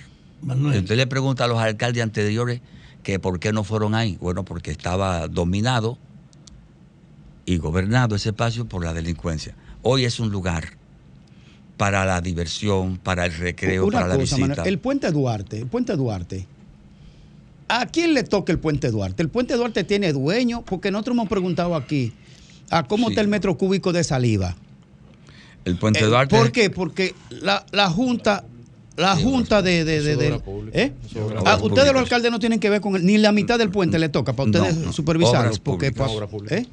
Los mantenimientos de los puentes. Pero reclámenle al ministro de Obra Pública porque eso daña eh, eh, eh, la queja de, de sus electores sobre esa, esa rotura ahí, como que eh, eh, Ah. con el cupitajo que le meten. Bueno, tuvo vía el anuncio, eso se le hizo una reparación. Van tres. Cuatro. Sí, Cuatro pero van. parece, desde mi punto de vista, que la reparación no quedó técnicamente en el nivel que debió quedar, una construcción con debió hacer con tanto compromiso. Pero diario, por aquí a No sé, Deligne. lo estoy diciendo. Porque Repítaselo. Deligne y nosotros somos Acaba de buenísimos aliados. Y en Santo Domingo es que todo se hace en coordinación. Pero la- el remozamiento, la recuperación y el mantenimiento de los puentes son propios de los ministerios del Pero Ministerio de Obras riéguensele. Manuel, riéguensele. Mira, Manuel, escuchándote, creo que hay un déficit en la promoción y en la propaganda de lo que ustedes hacen. Creo que debe hacer un esfuerzo por divulgar esas cosas. Sí. Y yo soy lo que cree que tú eres imbatible ahí, a pesar de lo que creen mis amigos. Porque cuando uno transita ve los cambios que se han producido en el área. Tú tienes ahora mismo algún programa especial o algún otro proyecto. Porque la propaganda Sí. electoral le hacen que se pasen por alto la realidad y esa es la moda propaganda. En Santo Domingo Este, un poco por lo de Lenchi, se ha ido creando también espacio para la recuperación de la identidad. Digo yo que trasciende un poco el municipio porque el Paseo de la Historia, como le hemos denominado, es una plaza donde cuando llegamos a la alcaldía, en el centro había un, un pedestal de un ¿Dónde está ubicado?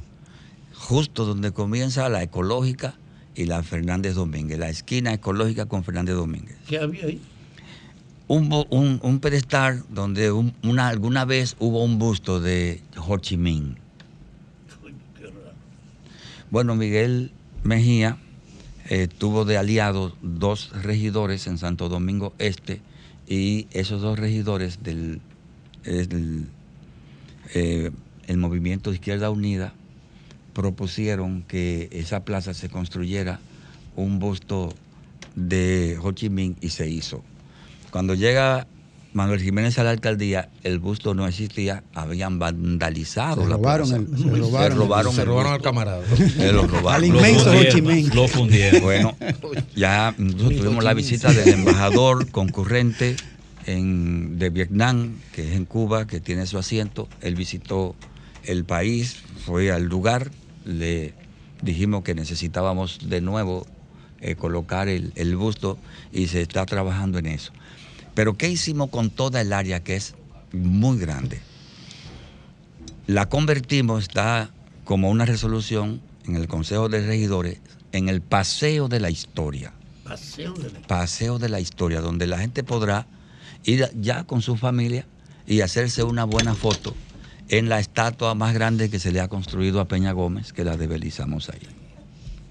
Al lado de Peña Gómez, el 31 de de- del próximo mes de julio, 31 de julio, se va a develizar una estatua igual, muy grande, de nueve pies de Nueve altura, del general Omar Torrijos. Los dominicanos que saben la relación entre Omar Torrijos y Peña Gómez sabrán por qué. Incluso Pero no una es que van a sustituir a Ho Chi Minh. No, Ho Chi Minh no, se va a estar en el centro de, de esa plaza. Ah, bueno. Son colegas. Pero importante porque esa, lo que se va a develizar de Omar Torrijos, aquí se iba a hacer en el Distrito Nacional y no se encontró el lugar adecuado. Había una plaza aquí en el Había una Otra- plaza. otra queja, Manuel, Y no otra se queja. llegó, Ay, pero no se llegó a Otra poner. queja, Manuel. Eso va a estar en Santo Domingo Yo, Este. yo le Pero- quiero preguntar del ayuntamiento, pero él le va a hacer política. Otra queja, otra queja. Pero Manuel. quiero terminar esta partecita. En esa plaza, el 30 de junio, cumpleaños del profesor Juan Bosch, se va a develizar un gran busto de Juan Bosch. Excelente. Que tendrá como pedestal todos sus libros. Excelente. Oh, ¿Todos? qué bien. Todos sus libros. Tendrá- Excelente. ¿De quién es la idea creativa? ¿Eh? La idea creativa de eso. El- el- bueno, el busto lo construyó el maestro Javier Benítez y este, la idea creativa de, las, de los pintores, un equipo de artistas plásticos que está haciendo un busto Excelente. que va a ser a su vez una gran biblioteca, Manuel. la biblioteca de Juan Bosch. Pero algo importante. Está- están invitados a todas esas fechas que estoy diciendo. El 18 de septiembre es el natalicio No, pero de mándanos, Fernández todo eso con Sí, Jonathan. de Fernández Domínguez. Sí. Fernández Domínguez estará Fernández Domínguez. en el centro de ese gran paseo de la historia. Y al lado de él, el tanque del pueblo de la revolución, como solíamos decirle, que es una Atención, reliquia que ha sido recuperada, restaurada por la Fuerza Aérea y que va a estar en el centro de la ciudad como un gran homenaje a la juventud de abril, porque no solo que el tanque esté, y estoy aquí, voy a hacer la invitación pública a uno de los protagonistas, por no decir el protagonista principal de la toma de ese tanque, que fue El compañero Fafa. el compañero Fafa Tavera señor. a mi derecha. Sí, señor. Eh, oye- Fafa Tavera oye esto, tiene Manuel. que dar ese 18 de septiembre su discurso de entrega a la memoria histórica y heroica del pueblo dominicano de lo que va a ser un gran monumento a la dignidad de la revolución. Manuel. de. Eso ya está en agenda. Sí, sí. Manuel, otro reclamo. Anoten todo. Y no es, no, es, no es personal, es casi personal. Es es bueno que no hay más. Para la cuñita de su Ya, programa, ya de una vez. sabemos, Ya ya sabemos. sabemos. Óyeme, Es bueno- Qué propaganda Oye, tuya. es bueno rotar la pregunta porque realmente. Alcalde. No, no, espérese, Óyeme, usted no se va a escapar de porque esta, yo usted no se va a necesito que de hablemos de política. Mire, ¿cómo, ¿cómo es posible, Manuel? ¿Cómo es No posible? invitarlo al programa tuyo. Usted mismo, usted mismo debió ponerse al ristre, al ristre, ahí, y plantarse usted mismo frente a- a- a- a- al inacabado centro CAI de Santo Domingo Este. ¿Cuál es la razón que, que alguien lo explique? Que el. Ministerio de Obra Pública y Salud Pública y el alcalde de esa ciudad, que tenemos el honor de conocerlo, Pues yo sí ¿cómo puedo, carajo que no terminan ese centro CAI? puedo explicarle. Usted ¿Y sabe por qué lo puedo explicar? ¿Eh? Porque he hecho dos descensos con el ministro de Obras Públicas a ese lugar. Sí. Dos descensos. El último fue muy técnico en el que participaron todos los ingenieros y arquitectos responsables de la obra. Y en una mesa, en el centro, hay- áreas muy avanzadas que creo que la podrían hasta inaugurar. Porque eso es, eso es, ese CAEP tiene un conjunto de herramientas de extraordinario valor para la condición de abran, discapacidad. que usted- que lo Yo abran, estoy loco porque lo abran. Ahora, ¿qué, ¿qué le dijeron los ingenieros al ministro? Yo estaba ahí en la reunión como la, la acción pública. Como doliente. eh, no, claro, y como la acción pública es pública, todo, no hay que guardar ningún secreto.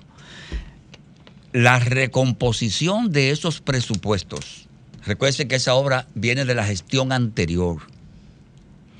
La reorganización de esos presupuestos para convertirlo en la realidad actual en términos de su costo ha sido el dolor de cabeza. No solo de ese proyecto, sino en Santo Domingo Este también tenemos muchas escuelas en un 90% y que por el contrato anterior y recuerde que hay hasta un 25% que se puede usar. No había, el ¿Sabe mecanismo, no había el mecanismo de ajuste. eh, no había el mecanismo de ajuste. Agotaron el 25 y cuando se agota el 25 que permite la ley, eso es como hacer un contrato nuevo Sí, sí. y una licitación. Yo me imagino que ustedes saben de lo que estoy hablando, ¿verdad? De un proceso complejo, largo, muy tedioso. Lo bueno es que ellos se comprometieron, lo puedo decir porque estaba sentado en la misma mesa y le agradezco al ministro que me haya eh, eh, puesto a formar parte de esa comisión, que antes de que cierre el año, todas las unidades serán inauguradas. Eh, incluida un área para juegos especiales, para niños especiales, que va a ser impresionante. Es, creo, y no tengo duda, va a ser el lugar, el CAEP más moderno y con las mejores herramientas para un servicio de absoluta calidad para las personas con cualquier tipo de discapacidad que necesiten ese servicio. vicealcaldesa, le va a hablar ahí, este- mírala ahí. Vicealcaldesa va a ser. Dale, 21, Grainer, déjala, este déjala, que yo tengo una 21, pregunta también. Este 21 de junio, nosotros recibimos aquí en RCC Media la encuesta Gallup. Mañana daremos a conocer los datos de la encuesta Gallup. Tú dices que tienes tus encuestas. En Santo Domingo Este, eh, increíblemente, la gente está más en campaña que en el mismo Distrito Nacional. Ahí está Dan Peguero, está Mérido Torres, está Juan José Rojas. se lo Manuel. ¿Con hombre. quién tú cuentas dentro del Esas PRM? Esas, no deja. Esas fieras. No, eso es gente buena, esa es gente buena. ¿Con quién de esos tú cuentas? ¿Con qué fuerza cuenta Manuel para decir que, por ejemplo, mañana en la encuesta Gallup, tú necesariamente tendrás una gran ventaja sobre todos estos precandidatos? Bueno, primero, no entendí bien la pregunta, si cuento con... Que se van a Si cuentas con ellos porque son precandidatos, pero Ajá. si tú tienes la Alianzas, ventaja en las encuestas, necesariamente tú tienes que contar con esa fuerza en Santo Domingo Este para Por tú poder ganar. Trabajamos muy centrado en la unidad partidaria. Ah, sí. Sí. Mm. Allá, en ese sentido, oigan bien, esto es bueno decirlo. Manuel. El que pierda, no es allá, no. En cualquier provincia, en cualquier región, en cualquier municipio, el que pierda, no solamente tiene que aceptar los resultados, sino sumarse al ganador. Puede hacer bembita, pero tiene que aceptar. No, pero por supuesto no. Aceptarlo y sumarse. Porque aceptarlo de palabra. Y quedarse no tendría Y se- sentarse, no y sentarse tiene no tiene sentido. Miguel Vargas. Eh, no, ¿verdad? Entonces ya ustedes saben la historia. Entonces, si el proceso es democrático y uno está participando en él, es para aceptar lo que pueda devenir. El PRM necesita mantener no solo en Santo Domingo Este, sino en todo el país una unidad férrea que le permita mantener el poder eh, más allá de agosto. Eso significa que independientemente tú te has 2024. sentado con estos tres precandidatos de Sí, alguna manera a conversar supuesto. con ellos. Con, con todos. Manuel. Si quiere, le puedo enviar la foto. Ya, No, bien, yo te creo, No, Manuel. hace pero además, tú, claro. sabes, tú sabes que tú estás querido aquí. Desayunamos Manuel. juntos hace tres semanas en- Con Adán. Sí, sí, sí. Esa fiera. Con Adán. sí es una fiera, si tú no vas a vicealcaldesa. No, si no. Con- Óyeme, son mis amigos, los quiero. Hay una- bueno, hay una pues línea. están registradas las fotos, todas las fue en Mira, Manuel, Hay una Santo línea en la Este. campaña que se hizo pública en Salcedo Sí. de los aspirantes.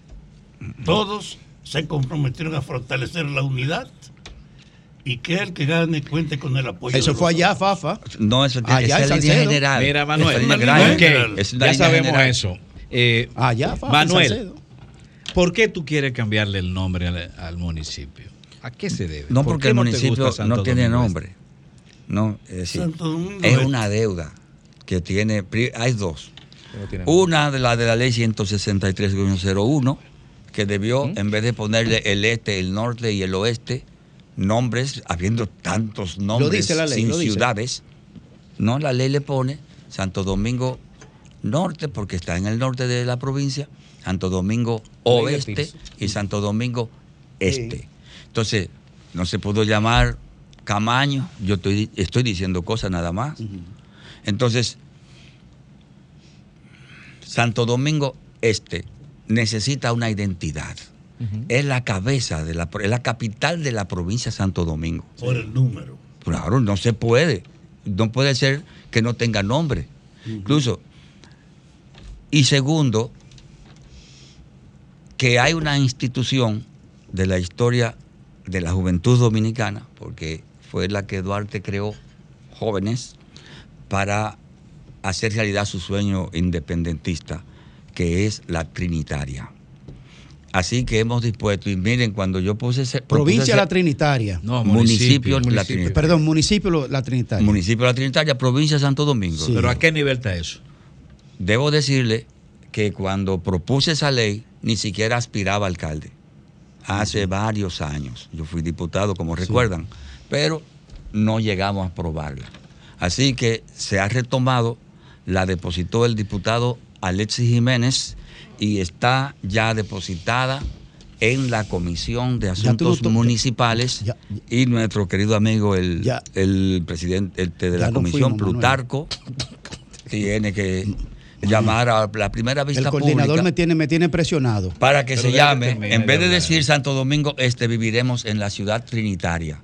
Y en, yo, en vez de yo ser Santo Domingo Estano, seré trinitario. Muy bien. O trinitario. Ah, pero es que se van a coger el premio Ese- mayor. Ya, ya tú no Vamos- escribes vamos- vamos de aquel lado a bailar eh, son. El Gracias, 16 de julio, Manuel Día de la. Trinitaria, están invitados ¿Cuándo? todos. ¿cómo- cómo? 16 de julio, Día de la Trinitaria. En En Chencha, Gran- allá abajo. Sí. ¿Qué es lo que hay? Yo me anoto. una apertura. Yo he bailado ahí. de la, una Yo he apertura bailado de las acciones comunitarias hacia la eh, concreción de que Santo Domingo. El alcalde Este- que me Manuel, invita a bailar y él ni dicen- bailar sabe, ni, ni Como baila, dicen en los tribunales con relación a esa invitación, Baila. como están hechas en audiencia, vale notificación para Vale, las partes. para las partes. Agradecemos, agradecemos la presencia de Manuel Jiménez aquí, alcalde de Santo Domingo ya no Este. escribe poesía ni, toca guitarra nada. siempre, adelante. Ya ni escribe poesía ni toca guitarra ni nada. Vamos a tener que obras, hoy. sus Permiso, obras es la mejor propaganda para seguir. Así es. Por, las, por sus obras. Gracias, Manuel. Bien.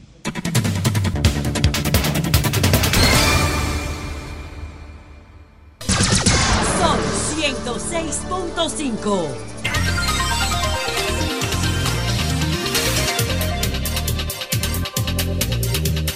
Cuatro, 28 minutos de la tarde aquí en el sol de la tarde pasamos a los turnos de nuestros comentarios y de inmediato con Rafael Fafa Taveras. Gracias. Esta tarde a las seis, en el lugar donde estuvo la cárcel de la 40, que fue el centro de tortura permanente y de holocausto, porque ahí murieron mucha gente, estrangulados, metrallados, hasta incendiados en la 40. Esta tarde en la 40 se va a establecer una especie de un resumen gráfico de los sobrevivientes y de las prácticas de la 40, motorizado por el núcleo de la resistencia, por el Museo de la Resistencia. Y yo invito a los amigos de la zona que vayan porque creo que el país le conviene que el conjunto de gente que se sacrificó para enfrentarse a una dictadura y para propiciar que se abriera el camino de la tolerancia y de la democracia, merece ese recuerdo. Yo lamento que no estaré ahí porque tengo que estar en otro acto también de mucha trascendencia hoy a las 5 de la tarde. Pero ahí, con la gente del Museo Memorial de la Resistencia, creo que estará todo el resumen del dolor y de la angustia que fue un centro de tortura donde el poder actuó sin ningún tipo de límite ni consideración. Así que a las 6 de la tarde en la 40.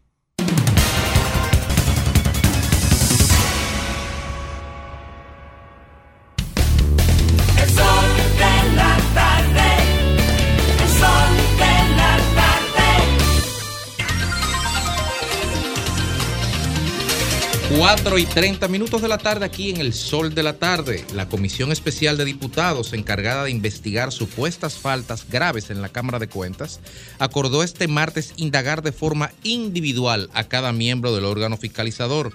Y de esta forma la comisión ya no va a investigar al pleno de miembros, sino que lo harán de manera individual para establecer responsabilidades que permitan identificar si hubo o no comisión de faltas.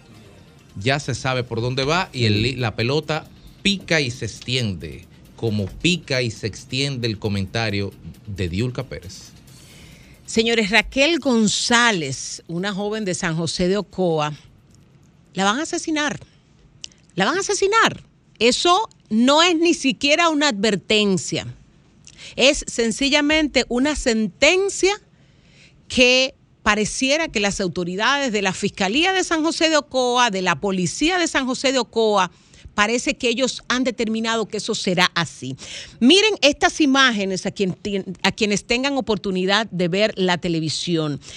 Ese señor que está ahí abajo es el ex esposo de Raquel González, que antes de anoche, ese video es de antes de anoche, mire cómo él aparece en la casa, ella lo graba, previendo lo que él va a hacer y él comienza a pedrarle la casa. Mire el terror que se siente en esa casa de Raquel González. Ese señor anoche volvió a la casa de Raquel González y ella tiene videos, nos ha enviado videos de nuevo porque ese señor todas las noches, mientras no sea apresado, ha prometido que va a ir a su casa hasta que la maten. Ahora, según las denuncias de algunos vecinos, ya él consiguió el arma de fuego con que ha prometido matar a Raquel González.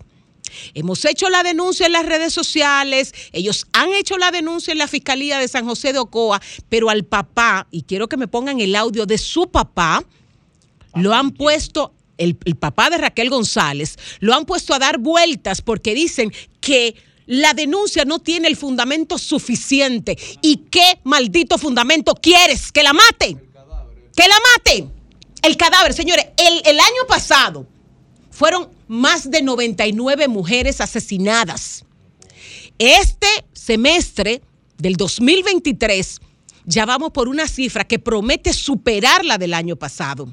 Raquel González, no queremos que esté en esa cifra, pero parece que la Fiscalía de Ocoa y parece que la Policía de Ocoa sí quiere meterla en esa cifra de muertas para después darnos golpes en el pecho y hacer marchas y sacar banderas y andar eh, en defensa de las mujeres. Pero cuando tenemos que actuar concretamente, no lo hacemos. Pónganme el audio del papá. Ese audio fue anoche que lo mandó desesperado. Y no ha habido forma de que movilicemos ni a la policía ni a la fiscalía de San José de Ocoa para que apresen a esa rata que promete quitarle la vida a Raquel.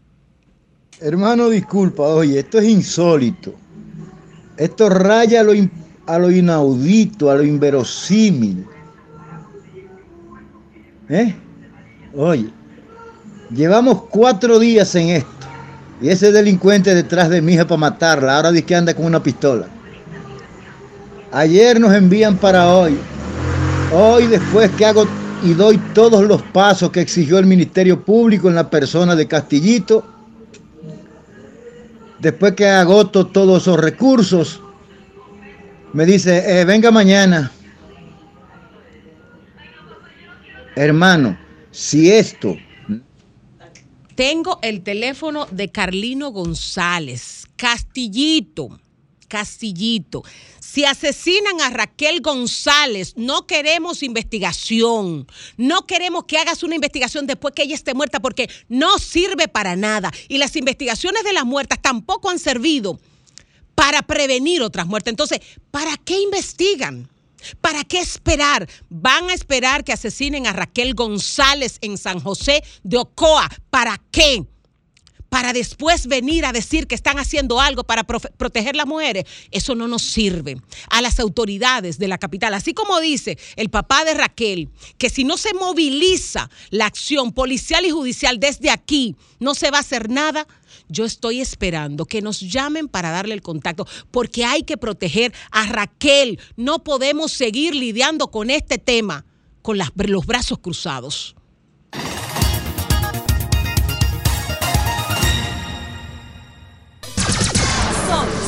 106.5. Un año más en tu vida.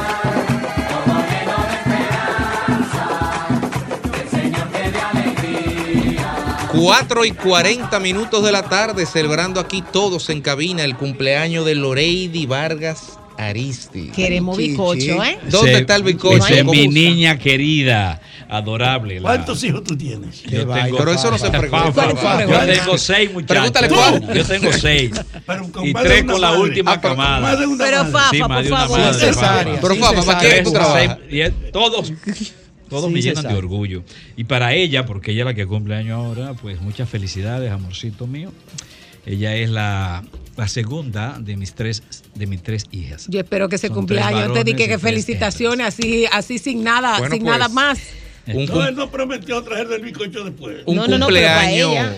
una- Felicidades, felicidades muy sinceras de parte de todos los miembros del equipo a Loreidi Vargas por cumplir año en el día de hoy, sobre todo por ser un motivo de orgullo para su padre, que es un motivo de orgullo para todos nosotros. No, y- a las 4 y 41 minutos, el compañero Lenchi Vargas. Bien, gracias, gracias. Antes de leche, a mí, para mí tiene una significación especial. Está boicoteando. Porque el abuelo de esa niña era mi compañero cuando él era un niño. Sí, sí, así mismo, sí, claro, dirigente de la MPD los dos. Bueno, eh, señores, yo me siento un poquito decepcionado con la reunión de ayer de el equipo de seguridad del Estado, encabezada esa reunión por el presidente de la República. Era una reunión para tratar los temas de seguridad, especialmente seguridad ciudadana y la lucha contra la delincuencia y la criminalidad. Lo que la prensa reporta no me, no me llena. Yo esperaba otra cosa. No me llena. No es que sea negativo. ¿Qué decidió esa reunión? Lo único que se ha informado es que el presidente de la República se hará cargo. Es decir, asumirá el, rol de coordinar la lucha contra el crimen y la delincuencia. Bueno, como intención, como propósito está bien. Total, esa es una responsabilidad de cualquier presidente. No importa si es Luis, no, importa si es Pedro. Es la obligación del presidente garantizar que la seguridad ciudadana funcione, sea combatiendo el crimen, sea combatiendo la delincuencia, sea con medidas preventivas, sea como sea. Bueno, pero eso fue lo que decidió esa reunión de ayer. Yo me esperaba otra cosa. Y al mismo tiempo, ¿qué cosa en términos operativos se decidió? Que se va a repetir lo mismo que se hizo en Santiago. Un operativo eh, eh, eh, policíaco militar en contra del el crimen organizado. Bueno, yo no me opongo a eso, no lo veo mal, pero no es suficiente. Esa reunión no aporta lo que, lo que el país estaba esperando.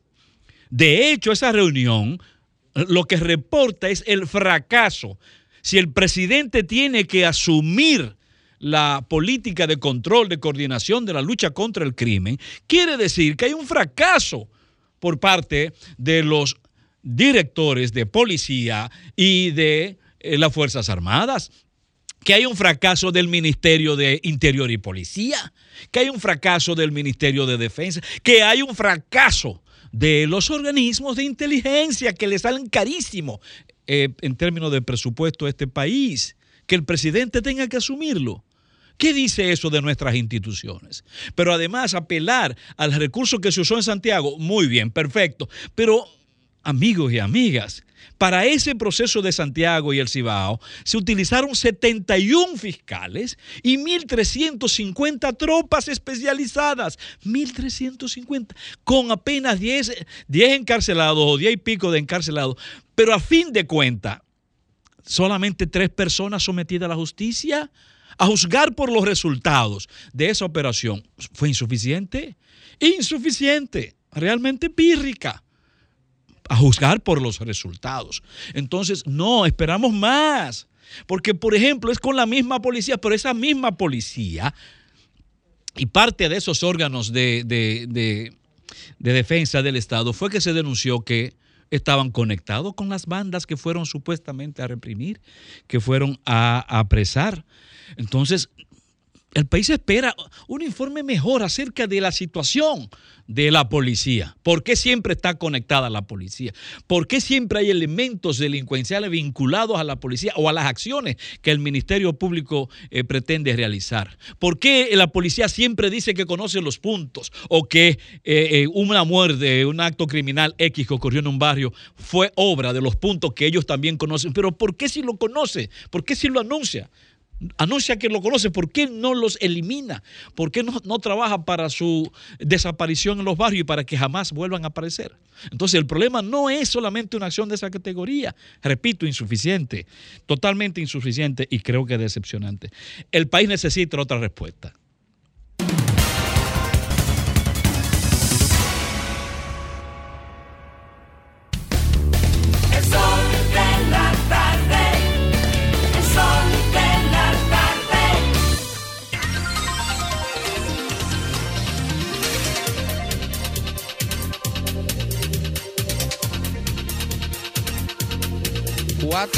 45 minutos de la tarde. Recordamos hace unos momentos el comentario que hizo nuestra compañera Diulca Pérez con relación a una situación que se está dando en la provincia de Ocoa, donde se está haciendo una amenaza de muerte en contra de Lisette Raquel González por parte de su expareja. Nuestra compañera Diulca puso en el aire un audio en donde el padre de esta joven, Carlino González, hacía unas fuertes declaraciones y en breve minutos lo tendremos aquí en línea. Bueno, vamos a abrirle las líneas a don Carlino. Carlino desde San José de Ocoa. Cuéntenos qué está pasando y qué es lo que le han respondido las autoridades, tanto de la policía como de la fiscalía, con el caso de Raquel González y las amenazas de su expareja. Muy buenas tardes, muy buenas tardes, Carlino González, San José de Ocoa. Eh, nosotros procedimos ayer a presentar una denuncia a la Fiscalía aquí en San José de Ocoa y no fue posible porque los fiscales no tenían tiempo y no estaban muchos ahí, estaban en otras actuaciones, entiendo, y nos enviaron para hoy. Hoy fuimos y después de yo agotar todos los recursos y requerimientos que me hizo la fiscalía, incluyendo memoria, que me costó 900 pesos la memoria para un video, y todos los pormenores que atañen a los procedimientos legales, reitero, somos personas de la justicia, estamos trabajando con la justicia, soy oficial retirado de la policía, eh, soy un hombre de la justicia. Y ahora me dirigí a la Secretaría de la Mujer, Andreoneida Martínez, me dirigí a Sedemur, donde Angelina Calderón, Hace unos momentos el magistrado Castillito lo llamaron de la Secretaría de la Mujer, Castillo, fiscal adjunto, y me dijo que a mí que lo esperara en la policía con mi hija. Yo le dije que yo voy a salvaguardar la vida de mi hija y Por tengo mi hija aquí en mi casa, que yo la voy a proteger mejor que cualquiera mi hija. Claro. Eso es lo que se ha hecho, honorable. Todavía no se ha hecho una orden de arresto, de arresto contra este individuo. Negativo, negativo, comando. Pero ¿y cómo va a ser? Entonces, este hombre se aparece en la casa de Raquel cada noche amenazándola, como vimos ahí en el video. Día y noche, y pueden hacer la investigación aquí en San José de Ocoa. Día y noche. ¿Y dónde vive este Y sujeto? ¿Dónde vive no- asediándola detrás de ella, que no puede salir a la calle porque la persigue. ¿Dónde y ahora tiene un arma. ¿Ustedes tienen constancia de eso? Eh, él mismo le dijo a mi hija que anda con un arma para ella y para mí. Oh. Bueno, pues, Ah, pues un eh, león. mire, Carlino, Castillito, Castillito, fiscal de San José de Ocoa. Ese que hay que forzar. Sobre usted recaerá cualquier situación que le pase a Raquel González, porque ya se lo han dicho 1500 veces. Y ahí está la denuncia. ¿Qué están esperando? No tienen la ubicación de este sujeto. Pero ¿para qué si la policía no actúa? Sí, yo digo en general porque a la hora de emitir una orden de arresto tienen que saber la procedencia, la ubicación de este sujeto. ¿Cómo que se llama él? Edward Joselín Brea Melo. Edward José. Edward Melo. Edward Joselín Brea Melo, sí, señor. No, do- do- ¿Cuál es el paradero de él? ¿Dónde él vive? Él vive en la calle Prolongación Altagracia, al lado de la Banca Esperanza, frente al colmado de Julio. El, el- el Ministerio Público tiene en sus manos, y lo acaba de demostrar don Carlino, todos los datos y las evidencias que permiten conjeturar que estamos en, la concreción de un acto fatal. Y el Ministerio Público suele ser muy diligente, quizás muy diligente como lo fue antes de ayer, para investigar un caso de flagrancia. E inmediatamente dispuso una investigación y inmediatamente trancaron a seis policías. Pero aquí, aquí resulta que un fiscal va a un padre con una hija, mayores de edad ambos, ponen sobre la mesa todos los medios de prueba y no pasa nada. Entonces, estamos hablando solamente de ineficacia, de ineficiencia o de complicidad. Doña Miriam Germán, doña Miriam Don Germán, Carli- que actúe, actúe de inmediato antes que ocurra una desgracia. Don Carlino, nosotros estaremos dándole seguimiento a esta situación y eh, estaremos dándole todo el respaldo para proteger a Raquel González, pero sobre todo mientras no se detenga a Eduard José Brea, Raquel González estará en peligro. Oye, una cosa. Sí, es eh, así es. Quiero, re- quiero decirle, eh, para finiquitar, que mi hija es la secretaria de la Defensa Civil aquí en San José de Ocoa y tiene Oye, dos días que no puede ir al trabajo. una Tres días. aporta. Una cosa, eh, ¿qué, o sea, ¿qué tiempo tuvieron de relación? Porque a- lo que evidencia es que corrompieron la relación y si no hay hijos de por medio, ¿qué tiempo tu- tuvieron de relación? No, no hay hijos de por medio, no hay hijos de por medios. Eh, un año de una relación. Un año. Pero él se cree que fue una finca que compró. Usted no se imagina, usted no se imagina, honorable. Gracias, don Carlino, por, por su llamada y, y manténganos al tanto, porque A este va a ser un tema que este programa y que este panel va a asumir. Porque en este tema queremos evidenciar la necesidad de proteger a todas las mujeres de los hombres que entienden que las mujeres son una persona, una cosa que se extiende y que tienen derechos sobre ella. Y no, no es así.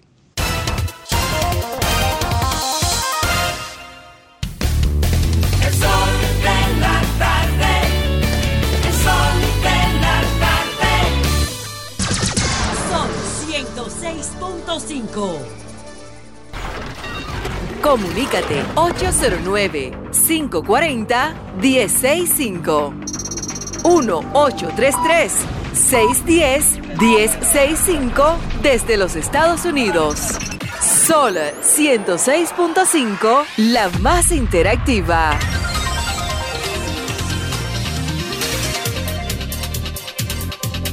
4.52 minutos de la tarde aquí en el sol de la tarde y al cierre entramos con nuestra llamada, entramos con la gente. Buenas tardes por aquí.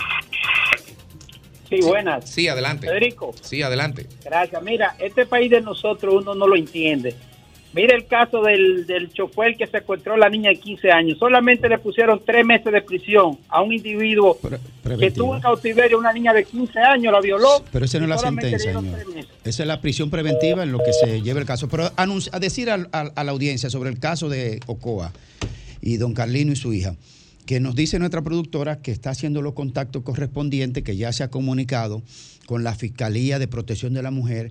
Eh, Camacho es la... Ana Andrea Ana Andrea Camacho ha dicho, ha informado que va a asumir el caso de manera directa con relación a la jurisdicción del caso de Ocoa y de, eh, a- ¿cómo se llama la señora que está bajo peligro? Raquel Raquel González. Raquel González. O sea que este programa asume este, este caso de manera directa y personal. Gracias. Próxima llamada. Hola, bueno, lo felicito por el gran trabajo que hace. Y me llama la atención este caso de Ocoa, que él, una persona pensionada que sirvió al país, tenga que comprar él una memoria, hacer él la inteligencia. No, eh, de verdad es mucho con demasiado. Descuido. país. Para después venir a llorar Gracias muerto ajeno. llamada, una persona que está actuando como auxiliar de la justicia, esperando que sea la justicia la que actúe, no al- alguien más. Buenas tardes. Sí, buena. Sí, adelante. Hermano, muy buenas tardes. Le saluda un vidente llamado Francisco Alberto Terrero Piña de Estebanía de Aso. Estoy pidiendo, un fa- estoy pidiendo un favor. El otro día llamé a Ricardo Nieves. Nieves me dio el número de allá adentro para comunicarme con Lea. Le reporté mi problema. Yo soy una persona que sufro de azúcar, soy diabético, sufro de presión. ¿Cuál es el Soy una- problema? El problema es, mi hermano, que lo escuche el país. A ver si, si el gobierno alguien, no lo estoy pidiendo dinero porque a mí nadie... ¿Qué tú necesitas? Una, una, como un seguro directamente, porque a veces voy a la clínica. Ah, tú no tienes ella- seguro Senasa. Yo tengo el SENASA normal, pero cuando voy a la clínica, el ser discapacitado, cuando uno va al hospital tiene que levantarse a las 5 de la mañana, no puedo. Caballero, Entonces, Eh, a Francisco veces- Alberto, disculpa, no cierres el teléfono, vamos a cambiar de línea, pero no cierres porque te van a tomar la línea en otro teléfono para tomar la nota, ¿ok? Ok. Bien. Te queda ahí un momentico, por favor, no me cierre el teléfono. Bueno, y estamos Ya. en gestiones todavía. Buenas tardes. Sí, buenas tardes. Sí, bueno, mi amor. Adelante. Sí, próxima llamada, por favor. Sí. Buenas tardes, equipo, Diurka. Ah, ahora que tú llamas, ahora que tú Miguel llamas. Guzmán. Coño, se te fue. Ahora que tú llamas. Se fue Manuel. No, yo hermano. llamo ahora porque usted, ¿por, por qué no agarró el teléfono cuando estaba el, el- el encantador de serpiente ahí? Ay. Oh, ¿Por qué, Grimer por qué que no me dejó. el teléfono? Porque es no lo verdad, porque yo estaba escuchando, yo, yo escucho el programa todos los días. Fue Y Fafa yo, que yo hizo tenía preguntas para hacerle a él. Yo tenía preguntas para hacerle al señor. ala, ala en el aire preguntas a ahora él. mismo, que ya no yo, vamos, yo ala. quería, yo quería que él dijera, "Ay, ¿qué va esto en el drenaje pluvial en Santo Domingo Este? ¿Qué va esto con la iluminación de Santo Domingo Este? ¿Qué va esto con las aceras y contenes de Santo Domingo Este? ¿Qué va esto con, lo, con, con, con, eh, eh, con eh, arreglar las calles de Santo Domingo Este? ¿Eh? Y, y todavía él, él se, afana diciendo con los camiones estos. Y Santo Domingo Este, en la Fidel, gran pero mayoría mira, de los te voy a barrios, sí, proponer algo. de Fidel, el Este, próximo 19 de sí. julio tenemos una invitación abierta No, allá donde no- Acompáñanos, acompáñanos y allá hablamos de eso.